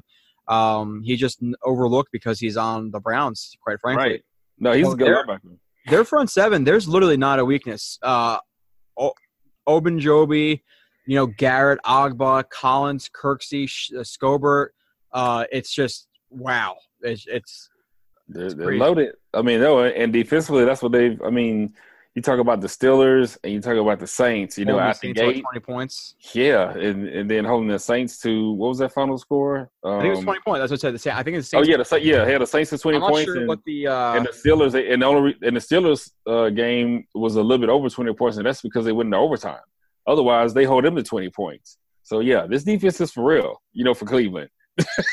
so. Yeah, um, I'm I'm afraid for for Darnold on this one. What? Oh, it was 21-21. So yeah. 21 to the Steelers and 20 to the right. um, Saints. That's good. That's good two weeks for sure. Um, oh yeah. And you look at I'm, the secondary, even the secondary, like I, I know Ward has been having a little bit of problem, and, and I think the Jets are going to attack Ward with a guy like Enunwa who's a little bit bigger, uh, or a guy like Pryor's a little bigger. So I think he's only five eleven or five ten, so he's a little bit shorter. Mm-hmm. Um, but you look at the safeties too. Peppers, I'm not really sure how he's been playing. I think he's I haven't really heard a lot about him. Um, so I'm assuming not great, but he still has a lot of talent on right. athletic ability. Damarious Randall's another guy. Did not practice on Tuesday, but he's a he's a veteran safety. He came from the the, the Packers, right? The Packers, I think, yeah, from the Packers, yeah. Yeah, so he's a he's a decent safety as well. So they have decent safeties. I would say I call them decent. The corners, listen, Ward is a is a is a rookie, so I think you can attack him a little bit. Even though he's been he played really really good versus Antonio Brown, made yeah. some plays, but so I'm not going to necessarily go at him. But guys like uh, Terrence Mitchell and T.J. Carrie don't really scare me too too much. But then again, guys like Xavien Howard and Bobby McCain didn't scare me. So, um, yeah, that, I think if anything, the secondary is their weak point, but I still don't think it's that big of a weakness. Yeah, if you had to pick a weakness on this defense, it's definitely their back end. I mean, like you said, with with Peppers and Randall, you know what you're getting. Mm-hmm. You're getting two guys athletic. You know, Randall's definitely the vet. Ward's, you know, the rookie at, at corner. But that's really the only weakness. If you had to find one on this defense, is you know, kind of their back end. And and even so, they've still been doing a good job. You know, like you said, doing did a good job job against Antonio Brown. Um, you're facing Thomas in in uh, New Orleans. Uh, you hold that offense to you know to minimal points, so they know how to play, and they've been playing well. You know, and, and kudos to Gregg Williams and that whole staff are kind of getting it back together. You know, not necessarily against you know this week against the Jets, but you know they've you know utilized that talent and and been able to play some good defense. You know, usually. Mm-hmm the mark is well, it used to be 17 or 21. It's kind of like the gauge where you know if you can hold a team to 17 to 21 points, you know you win the game. And so far, you know they're kind of on point. So so they've been doing a good job. It's gonna and be if tough. They can, if they can do that versus the Saints and Steelers, compared to yeah. the Jets, who have a really bad running game and a, and a rookie quarterback, man, I get I get I honestly see them holding the Jets to like 10 points or less. So the Jets Yeah. got to come with freaking energy and, and and play hard and start off fast. Because if not, it's gonna be an ugly game. Um, the only thing I, I think the Jets have, well, not, not even a huge advantage, but I think Hue Jackson's a terrible coach. Um, just from everything I've seen from him, play calling to uh, the trick plays to hard knocks and some of the ways he handled things. I just I don't think Hue Jackson's a good coach really at all. Especially listen, the Browns they have talent on their team. Even last year they had talent, and to go Right. like whatever he's been since the Browns coach, like two and thirty-two or whatever it is. There's just there's really no excuse for it. Um, so I think he's a bad coach. I think that the Jets have an advantage because Hue Jackson is is the guy who's uh you know the the brain of that team. Yeah, it is weird. I, I don't know what's happened, what's really going on there because honestly, when Hue was in The Bengal with the Bengals. no no no when he no when he was when he was I don't know if he was the actual head coach with the Raiders or if he was interim was he interim head coach or actual head coach? But when he was with the Raiders, like he actually did a really good job with the Raiders. Like they actually won some games that people didn't think they were going to win. You know, he kind of brought you know he brought brought in some some decent talent and kind of brought that team together. Uh, and you know made some moves when he was the head coach and you know then he went back to Cincinnati and I mean I, I like Marvin Lewis and what they you know I like that staff. It's a little bit dysfunctional over there for whatever reason, and it just seems like you know Hue's kind of some of that's like trickled into Cleveland just a little bit. When you talk about the play calling, um, how some of the things are managed, you know, there are a few things that you're kind of like, you know, they're kind of head scratchers, like you Mhm. don't really know, and it's hard to talk about that because you're not in the room. You know, you're not there. day you know and of. Yeah, I was just saying, you're not there. Day, yeah, you're not there day in and day out, so it's kind of hard to, you know, Yeah. understand why some decisions are made. But yeah, I, I don't know. I, I always thought he was a good coach, and then, but he hasn't shown me what he showed me in the past. Yeah, you know, that's what like, he so far. It's weird. when he came over from Cleveland, I probably have tweets like I, I like the hire, but since he's been there, I just I don't I don't see it. Um, but moving on, keys to the game, some things I wrote down. You can you know add anything. I uh, I don't know um how any of this is gonna work, but Yeah, that's not gonna happen. the first one, Yeah. that's why I looked at. it. I was like, I don't know, man. I, I guess if they're going to run the ball, it has to be inside zone. They can't run outside zone versus got their outside linebackers versus uh, Myles Garrett. It has to be the middle, but No, no, no, no. With people like uh, Myles Garrett, you want to run at them. Like, I mean, even though I know Myles Garrett has been playing good against the run, but if you're going to run against a team that has good pass rushers on the outside, you usually want to run Yeah. at them. You know, because I mean, not that they're necessarily he'll eat on- beat on alive, though. Yeah, I mean, you got a. I mean, you got to take your chances. I mean, but that's usually where you attack offenses like that. You run, you know, good pass rushers. You you usually want to run at them. You know, and or if you've got a guy, you know, like say like Myles Garrett, you try to you try to run away from him. You know, like a lot of people try to run away from Houston. You know, and JJ Watt. You know, but now because Mercilus isn't a, you know as good of a run player as JJ Watt is on the other side. Um, and when Clowney's in, it's better, but usually people try to run away from him. So you can either run away if you can do that, or if you feel like they're more about pass rushing as opposed to you know being stout against the run, then you run right at them. So figure it out, Jets. uh, I don't know what to tell you. I gave you the answer. Figure it out. You didn't give me an answer. You gave me an answer. You didn't really give me an answer. I gave you the answer. You either run at him, like if if um if um, I don't think it works out successfully in either way. That's basically what I'm Oh, trying to say. But here's the thing. I don't know. We don't know who who is. Uh, you got to see who Ogunjobi's backup is. Uh, if his backup's not that good, then you run at the backup. You run away from Myles Garrett. Yeah. Um, But so you got, but you got you, you got to pick your poison. I, I I'm, I'm hoping that just for the run game's sake as well. I'm hoping they, like I put here, you know, they get Anderson more involved. At least take a couple of deep shots to him, especially, you know, Yeah. keep the burn. There's really, I don't think there's anybody on the Brown in the Brown secondary who can match his his speed. Um, but so I want to see a couple more shots to him. Maybe not on first and ten, but like you get to those second and short yardage situations, so you want to take those shots. So I want to see Anderson get more involved, along with Jermaine Kearse as well. Um, I put you know help the offensive tackles, both of them with Ogbah and Garrett and Yeah. Kirksey and Jamie Collins when they're there. They they need. I, I think they're going to be a lot of twelve personnel this game, helping the, I- I the would hope tackles. so. I, if I was game planning this game, I would be playing a lot of twelve personnel for sure. a lot Yeah, of 12 personnel, a lot of um, I probably play a lot of twelve personnel and a lot of eleven personnel. Keep that extra guy in the line. Tight ends aren't that aren't that big of a factor in the passing game anyway. Just leave them in Yeah. the block. Yeah, leave them in the block. Might as well. And if you are, even if, even if, if you're in, if you're in ten personnel or you're empty, you better it better be a three step drop. It, be, it better be quick. Yeah. Be, or, or hey, let's you know let's not leave uh, Myles Garrett to Eric Tomlinson and you know a running back who I guess we said it was either lost or didn't know or whatever it was, but Myles Garrett will he will eat you. Um, don't do it. So, um, other than that, you know, simple stuff. No turnovers. The Jets have had Right. turnovers last couple of weeks. No dumb penalties to put Sam Darnold behind. uh, You know, first and 15, third and 15, third and 20, because then they're they're going to blitz and you're not stopping them. Um, I said before, contain Tyrod with with you know a contain rush or with a spy. Have to help Skrine out versus Landry in the slot, or just don't put him on Landry at all. Make Tyrod beat you throwing the ball. You know, like I said, those zone blitzes or, or drop some extra guys into zone coverage because Tyrod um, he will hold the ball so you can get some sacks. And I don't think he's great at reading defenses. Contain Duke Johnson, create Yep. turnovers. Um, whoa, this pick is not. I don't know why that pick is. That's not what I meant to put. Um, okay, regardless. Anything else you want to talk about with the Browns? Give me any keys. Anything you you think of that the Jets should do to exploit them? Any anything? Is there any hope? I mean, honestly, I mean, I mean, tell you the truth, no. I mean, Cleveland's actually been pretty solid this year. I mean, I mean, that's the honest to God truth. I mean, you can't we we could dump on Cleveland as much as we want to, you know, from what's happened before, but now Mm-hmm. that they've you know acquired some personnel guys, you know, to be in the front office, you know, football guys per se, you know, they've made all the right moves, and and this is a good, solid football team. I mean, and this, you know, they're just planning on winning this game. Definitely the usuals, no turnovers, no penalties. Definitely going to have to help Skrine in in the slot with Jarvis Landry.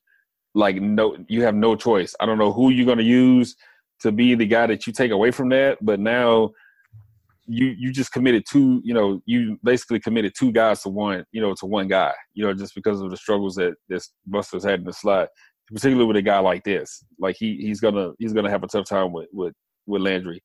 Um, can't be Jamal Adams. I mean, I wouldn't do that just because now you just took your best player in the secondary and you just put him on one guy, and everybody else is kind of, you know, is kind of out there. Um, Yeah, I still I still think Jamal Adams would get beat beat by Landry too. Because like Jamal Adams, like he's like super physical, super good athlete, but in terms of like his back pedal and some of his fluidity, um, getting Oh, out of yeah, his I back mean, pedal, it- he's a little bit. yeah, I mean, he no, yeah, I wouldn't put him one on one with Landry, but I'm just saying if you if you're playing, you know, like brackets, like two man or like a bracket concept and keep Landry over the Yeah. top. You know, I, I just wouldn't do that because he can do so much for you in the run game as well, which they're going to need that. You know, against Carlos, you know, Carlos Hyde and Chubbs and, and Duke and and here's the thing: I don't know how they plan on covering Duke Johnson. It better be some form of you know where they're banjoing it or they're playing some kind of you know combo coverage to where Yeah, somebody's got an eye on him all the time. You know, you know that's that's the only way they can really contain him. Um, and yeah, create some turnovers, which is what you want every game. You know, you want your defense to be aggressive, and you know the Jets, you know, pose themselves pose themselves as a aggressive defense. But yeah, get some turnovers, get some ints and some strip sacks, and you know this is an opportunity to come off a loss. You know, to kind of rebound, short week or not. You know, it gives you a shot. Yeah. I think the Jets defense has a chance against this offense. Um, but if you're putting, if you need to get those turnovers to start at the 50, at the Browns 40 to give Darnold a short field. If you start putting like last game where you start at the his own 15 or inside the 20, it's moving the ball 80 yards against this Browns defense is, is just not going to happen. Uh, It might happen once, but I, I doubt it. Um, so yeah, this is wrong, and I, I can't redo it. But so what I'm going to do is some damage control, uh, a, a win lose situation. So I'm picking the Browns 20 to 17. If the Browns win, I'm right. I, I get I'm one to know. I get a pick right there. If the Jets win, okay, I lost the game, but screw it, the Jets won. So that, this is my way of doing damage control. Browns are winning 20 to 17. Going to be an ugly game from both sides. Um, you know, I, I think it's going to be like a really low scoring game in the first half. Maybe a little bit they break out a little bit in the second half. But yeah, 20 to 17. I'm, I'm taking I'm taking the Brownies their first win, and I believe this will be one and 19 for them in the last 20. So Yeah, I'm kind of with you. I'm I'm kind of yeah. I'm like 24-17, 20, yeah, I'm something, I'm I'm kind of with you on that. To tell you the truth, Okay, it, so is gonna be, it is gonna be an ugly game. Like it is. This is gonna be like this is not gonna be an exciting game to watch for people. Just so you know, don't don't expect a whole lot. This is gonna be a dirty, grinded out. Like this is gonna be an ugly game. so uh, yeah, I can't type in the computer. So you, what's what's the final? What's your final score? Like if you had it, 24-17. Go ahead and put me down there. 24 Browns twenty four, Jets seventeen. All righty. So yeah, I don't know why it's not letting me type. So um, moving on from that, the pick'em segment. I got my ass kicked. It's okay. Um, last week, so we both picked the Falcons. They beat the Panthers thirty-one to twenty-four. I picked the Packers. You picked the Vikings. Thank God he's missing field goals, but it ended in a tie. yeah. Uh, second tie in two weeks, which I think has like never happened since the merger, or at least a really Right. long time. So uh, that gave us a tie on our record, which I freaking hate. Um, and then you pick. I don't know why I picked the Steelers, but I picked the Steelers. You took the Chiefs. The Chiefs, you know, forty-two to thirty-seven, um, beat the Steelers. You took the Jags. I took the Pats. The Jags. That was like a win-loss too. Jags won 30, 31 to twenty both picked the Giants, and they looked awful. Uh, Oh, Cowboys beat them 20 to 13, so we both, both lost that game. We both picked the Broncos, who beat the, the Raiders in a good game, 20 to 19. And then I took the Bears. You took the Seahawks. The Bears won 24 to 17. So um, I forget what I was exactly from that week, but I ended up being five, five, and one overall right now, and you're eight, four, and one. So you're up three games on me right now. So I got to, uh, I got to bounce back for sure. So Yep. for this week, some good games too. I put an extra game or two in this one too because screw it, it's our show. We can do whatever we want. Um, we both picked the the Browns, um, so hopefully we're zero one right there. First game of the week, uh, the one and one Saints at the one and one Falcons. Both teams are a little bit disappointing right now. The Saints have not looked as good as they should, losing to the Bucks. And then, uh, well, actually, the Saints are are what? Oh, one and one, uh, not one and one. So they're oh one and one offense doesn't look as as as good. And the Browns, I should have mentioned, they freaking contain Kamara. So they can contain Kamara. Can they contain the Jets run run game? Yep. Yep. Um, but, uh, the 0 1 and 1 Saints against the uh, 1 and 1 Falcons at home, who I feel bad for, man. Losing Deion Jones and Neal in the first two weeks, that sucks. But uh, I'm, I'm taking for me, I took the Saints in, in, in this one. It's I don't feel great about it, but I'm taking the Saints. Yeah, I'm gonna take the Saints in this one too. It's a division game. I know it's in Atlanta, but Atlanta's still missing two key components in their defense. Mhm. Uh, If And I- not the biggest two, you know. I mean, right. So, uh, you know, that we know even even though Cleveland played them well, I just division games are usually different. You know, when you see a Yeah. team, you know, you see a Yeah. team as many times as you you know the Saints and Falcons see each other. So I'm gonna take the Saints on that one as well. Yeah, I think what the only guy you could put up there with those two guys in terms of importance of the defense is probably what Desmond Trufant. Yeah, So yeah, so they're they're important. They lost. It's, it's like us losing freaking Jamal Adams and Leonard Williams. It's like the Right. defense would be completely different. You know, obviously they play different positions. Well, Leonard Williams plays defensive tackle. Okay, I Doesn't- get does- it- yeah, it doesn't matter. no, Two- but uh, you got two impact players that you know. That I always got to cover my ass because I don't like when people come at me. Uh, but moving on, next game. This is a good game too. Um, Bro- the two and zero Broncos at the one and one Ravens. The Broncos squeaked by in a closer game than I thought it would be at home against the Raiders, and the Ravens kicked the shit out of the Bills, and then they lost to the Bengals in a decent game. But I think that's a, that's a pretty good game, basically because it's it's in um, Baltimore. I'm taking the Broncos.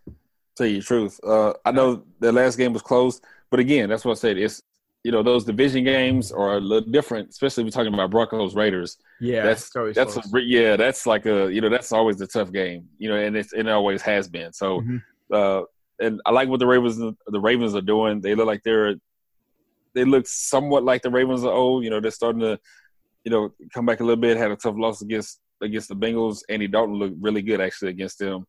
But uh, I'm gonna take the Broncos.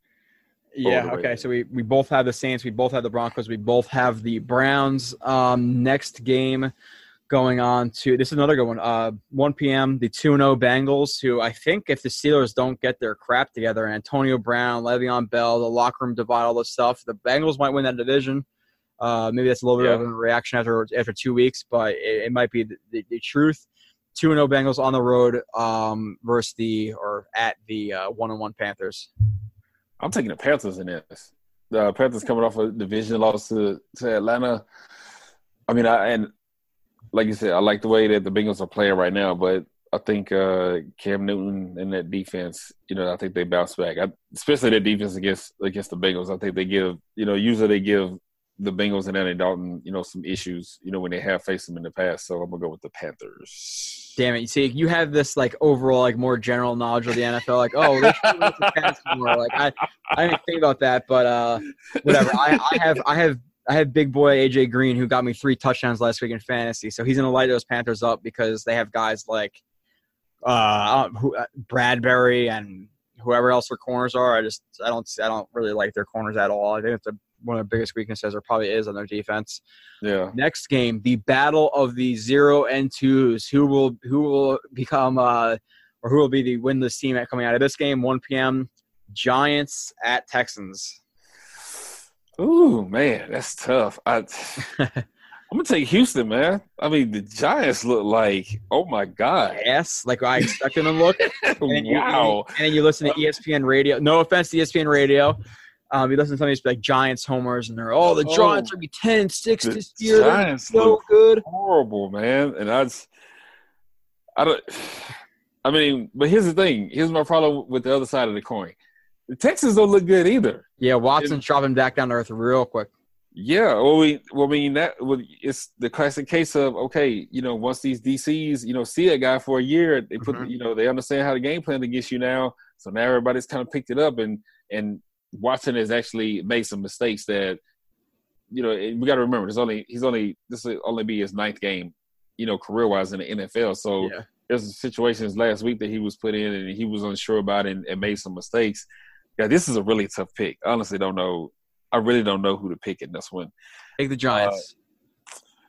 The No, Giants. obviously, take what you want. You said Texans, so I'm going to keep that. yeah, I'm gonna go with the Texans. Yeah, All right. I'm gonna go with yeah. the Texans. Um, yeah, the Giants. Ah, the Giants. Yeah, the Giants look bad. I just don't understand like why like they they added Saquon Barkley and I guess like because they added Nate Solder, but they didn't really change too much. They didn't Odell back. People like, oh, they're, they're gonna be 10 and 6, 11 and five this year. They're gonna challenge for the division. I was like, because a couple moves, like they were terrible last year. And I think like me and my buddy at work, uh, we actually went through the Giants schedule today, and he's predicting like four and twelve for this team. They just don't look good. Ooh. I'm taking the Texans as well. Next game, uh, a decent decent game. Uh, the 425 game, one and one Cowboys at the zero and two uh, Seahawks, but the Seahawks are at home. Taking the Seahawks because they're at home. No other reason. They burned you last week. That's okay. Well, right. they burnt. Well, they burned me because we made the picks, and then like a day or two later, we found out that like two of the starters weren't playing um, on defense, and they came out, and I'm like, okay, well, yeah, I'm screwed. So, but here's the thing: Seattle's at home, man. Seattle, Seattle's always tough at home. Here's the, that O line. It's not. Oh, It's not- actually, hold on. Hold on. Never mind. Okay, go ahead. It's it's it's not like um. it's not like the Cowboys aren't playing like they did the last time they went up to Seattle. You know, with the you know the offensive line, you know, isn't playing that well. I mean, they're decent, but they're not playing as good as they were when they went, went to Seattle last time. So I think I was- what I was going to do was I was going to show you in my in my phone because I actually have you just as I actually put you as Jet Marcus Coleman, so I can just type in Jet and get to you. Um, but I wanted to be careful where your number's under that, so I don't want people to get your number and you get freaking mad at me. So I veto. I, I back it out on that. Good decision by me. Yep. But you have my number, dude. You always text me. Listen, I got to change this pick. I get it. Um, but yeah, nice, nice excuse. I, I, you know, it's okay. Make, Nah, I'm not gonna change the pick. I, I, I stay with it. You know, that's what it is. I just know when I saw it, I was like, okay, yeah, I'm done. Yeah, yeah, they look they look bad, man. That that I, I really feel bad for Russell Wilson with that offensive line. It's just just them and the Giants. Ooh, like wow. I don't know what I mean. There's several teams that are dealing with O line issues, man. I mean, Yeah. know, throughout the league. I mean, they really are. And get to a team like the Giants and Seattle, you know, that we expect to be good. You know, Mhm. but they're dealing with it. So So in that game, I took I took the Cowboys um, for for my pick um, on that one. So we have a couple of different ones, and then the last game. God, just freaking Fitzpatrick. He's gonna drop back down to earth. It's gonna happen. But Monday night game, one and one Steelers at the red hot uh, two and zero Bucks. rolling with Fitz Magic, baby. Taking Fitz Magic. If you pick Fitz and Oh. they win and I lose this game, because of freaking Fitz, I'm gonna unless he throws a lot of touchdowns to Sean Jackson, I just picked him up. But uh, damn man. All right, so going over those. all right, so we have a couple different ones. We both have the Browns. We both have the um, Broncos. I have the Bengals in Carolina. You have the Panthers. We both have the Texans. I have the Cowboys on the road against Seattle. You have Seattle. I have the Steelers on the road on Monday night against the Bucks. You have the Bucks at home. So I think we have three different games there. So hopefully Yeah. lose all and we both and we both picked the Saints, right? Uh, yeah, Yeah. yeah, yeah. Oh, did I put that down? Oh, yeah. Okay, yeah. Sorry, we both we both took the Saints. So, um, hopefully you lose those three games, and then we are uh, all knotted up after all this. But we appreciate everybody for listening. Like I said, TOJ, um, Phil, TOJ, TOJ space film space room on the podcast app. You're listening on on on YouTube, or if you're watching on YouTube, like I said, if you can just go and leave a a rating and a review, we really appreciate it. Like I said, after 50 or 100 review, uh, ratings and reviews, I'll, I'll figure out something, whether it be merchandise or tickets or something like that. So uh, there's Well, hey, hey, just go, just go ahead, just go ahead and do it like this. Whoever is the winner, um, I'll let you decide on the T-shirt, or I get it. I'll sign you a T-shirt and ship it out to you. Oh, and Marcus will fly it to his house in Texas. You guys can hang out the entire weekend as well. So uh, Let's not go that far. I don't know about that. My wife might not like that. yeah, cool. So we'll get something signed by uh, by Marcus Coleman, and then he'll uh, like like I said, a personal chauffeur for you for a weekend in Texas. Uh, no, obviously kidding, but yeah, that would that would be awesome. We'll send it to Marcus, get it, get it signed. That'd be pretty cool for for uh, you know the list. of What the hell? I need a freaking signed shirt, but uh, no, it's not cool. You, oh, no, you do. You no, want no, dude, it's you. good. Trust me. Uh, but I got you if you want one. so um what is it called so yeah so do that leave the review subscribe on on freaking youtube if you're if you're listening on the podcast app vice versa help us out we'd appreciate it hopefully we have some big big news coming we'll, we'll see i'm not going to say anything about that yet but damn um we appreciate the listens we appreciate the reviews we'll be back um we have some time this week, man. I got so much time to break down this next game. Uh, we'll, we'll be back hopefully Wednesday or Thursday, breaking down the game, breaking it down. The next game coming up against the Jaguars Yep. that's going to be a yikes fest too. so they got to win this game. Uh, but you know, any any closing uh, thoughts or, or words, Marcus? Nah, man. I just, I really hope we, I really hope to just figure out how. I, I mean, they really have to. I know it's. Uh, I know we're talking about Cleveland, but you can't use Cleveland as an excuse anymore. You got Yeah. really got to figure out a way to shore up that offensive line and be able to block the the Cleveland front seven. Um, Mhm. Yeah, take some deeper shots down the game with Robby Anderson. I mean, even you know, depending on it, you know, obviously it depends on field position, but yeah, just throw some bombs. You know, open or try to open the offense up a little bit more to where Sam Darnold doesn't have to work so hard to make so many plays and because some of the throws that he's had to make and that he's made, you're like, dude, I can't believe he made that throw. Yeah. Like in the situation that he's been, Yeah, you know, that's and after a while, that's gonna come back. That's gonna come back on him just because you know, being a rookie, it does that, and somebody's gonna come up with something new. So you want to give him an opportunity, you know, to just be kind of normal and just kind of be, you know, a regular quarterback going through the progressions and make it a little easier. Defensively, got to show up. If you're gonna play that much man coverage, got to show up on the technique errors. And and For if you're gonna, you know, if you're gonna choose a blitz, uh, definitely pick the time to blitz in the right situation.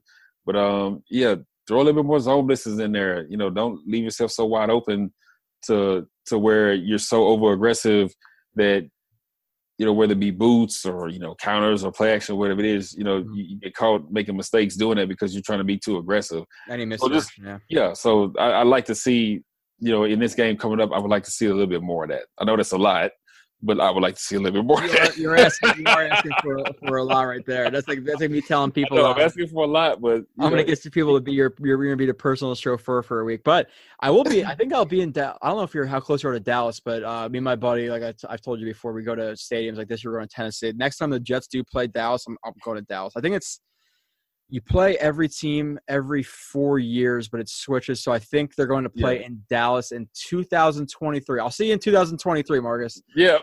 Um, but uh, yeah, so like I said, appreciate everybody for listening. Follow me on Twitter, Joe RB31. I post a lot of film there. You know, talk to people, whatever. Um, uh, then you can reach Marcus at PatchMC42 on Twitter. You know, tweet him, follow him, do all that type of stuff. And you know, closing out, uh, email us questions. Like I said, if you want to email me at uh, Blewett Joe toj at gmail. I, I always say my last name. I wish I had a freaking last. Like I, I would rather be Joe Doorknob. Like why is my last name Blewett? Like, sitting around a table? I had like a bunch of drunk ancestors. Like you know what? We're gonna we're gonna fuck everybody who comes after us. Blewett. Yeah, let's do it. All right. Appreciate it, guys, bastards. Um, Joe Table. But no, yeah, so Joe Joe RB31, Patch MC32. Email me there, uh, or you can tweet the questions. We'll try to answer them. If it's like a stupid question, like, do you like I don't know something dumb? We'll, I'm not going to answer it. But if it's a good scheme question, anything really anything about the Jets, we'll we'll answer it. So make sure you No email us or tweet. So uh, we appreciate everybody for listening, and uh, we'll see you in, in a couple of days. Enjoy your weekend, and hopefully the Jets uh, they can pull us out uh, tomorrow night. So. Definitely. See y'all next week. Appreciate it.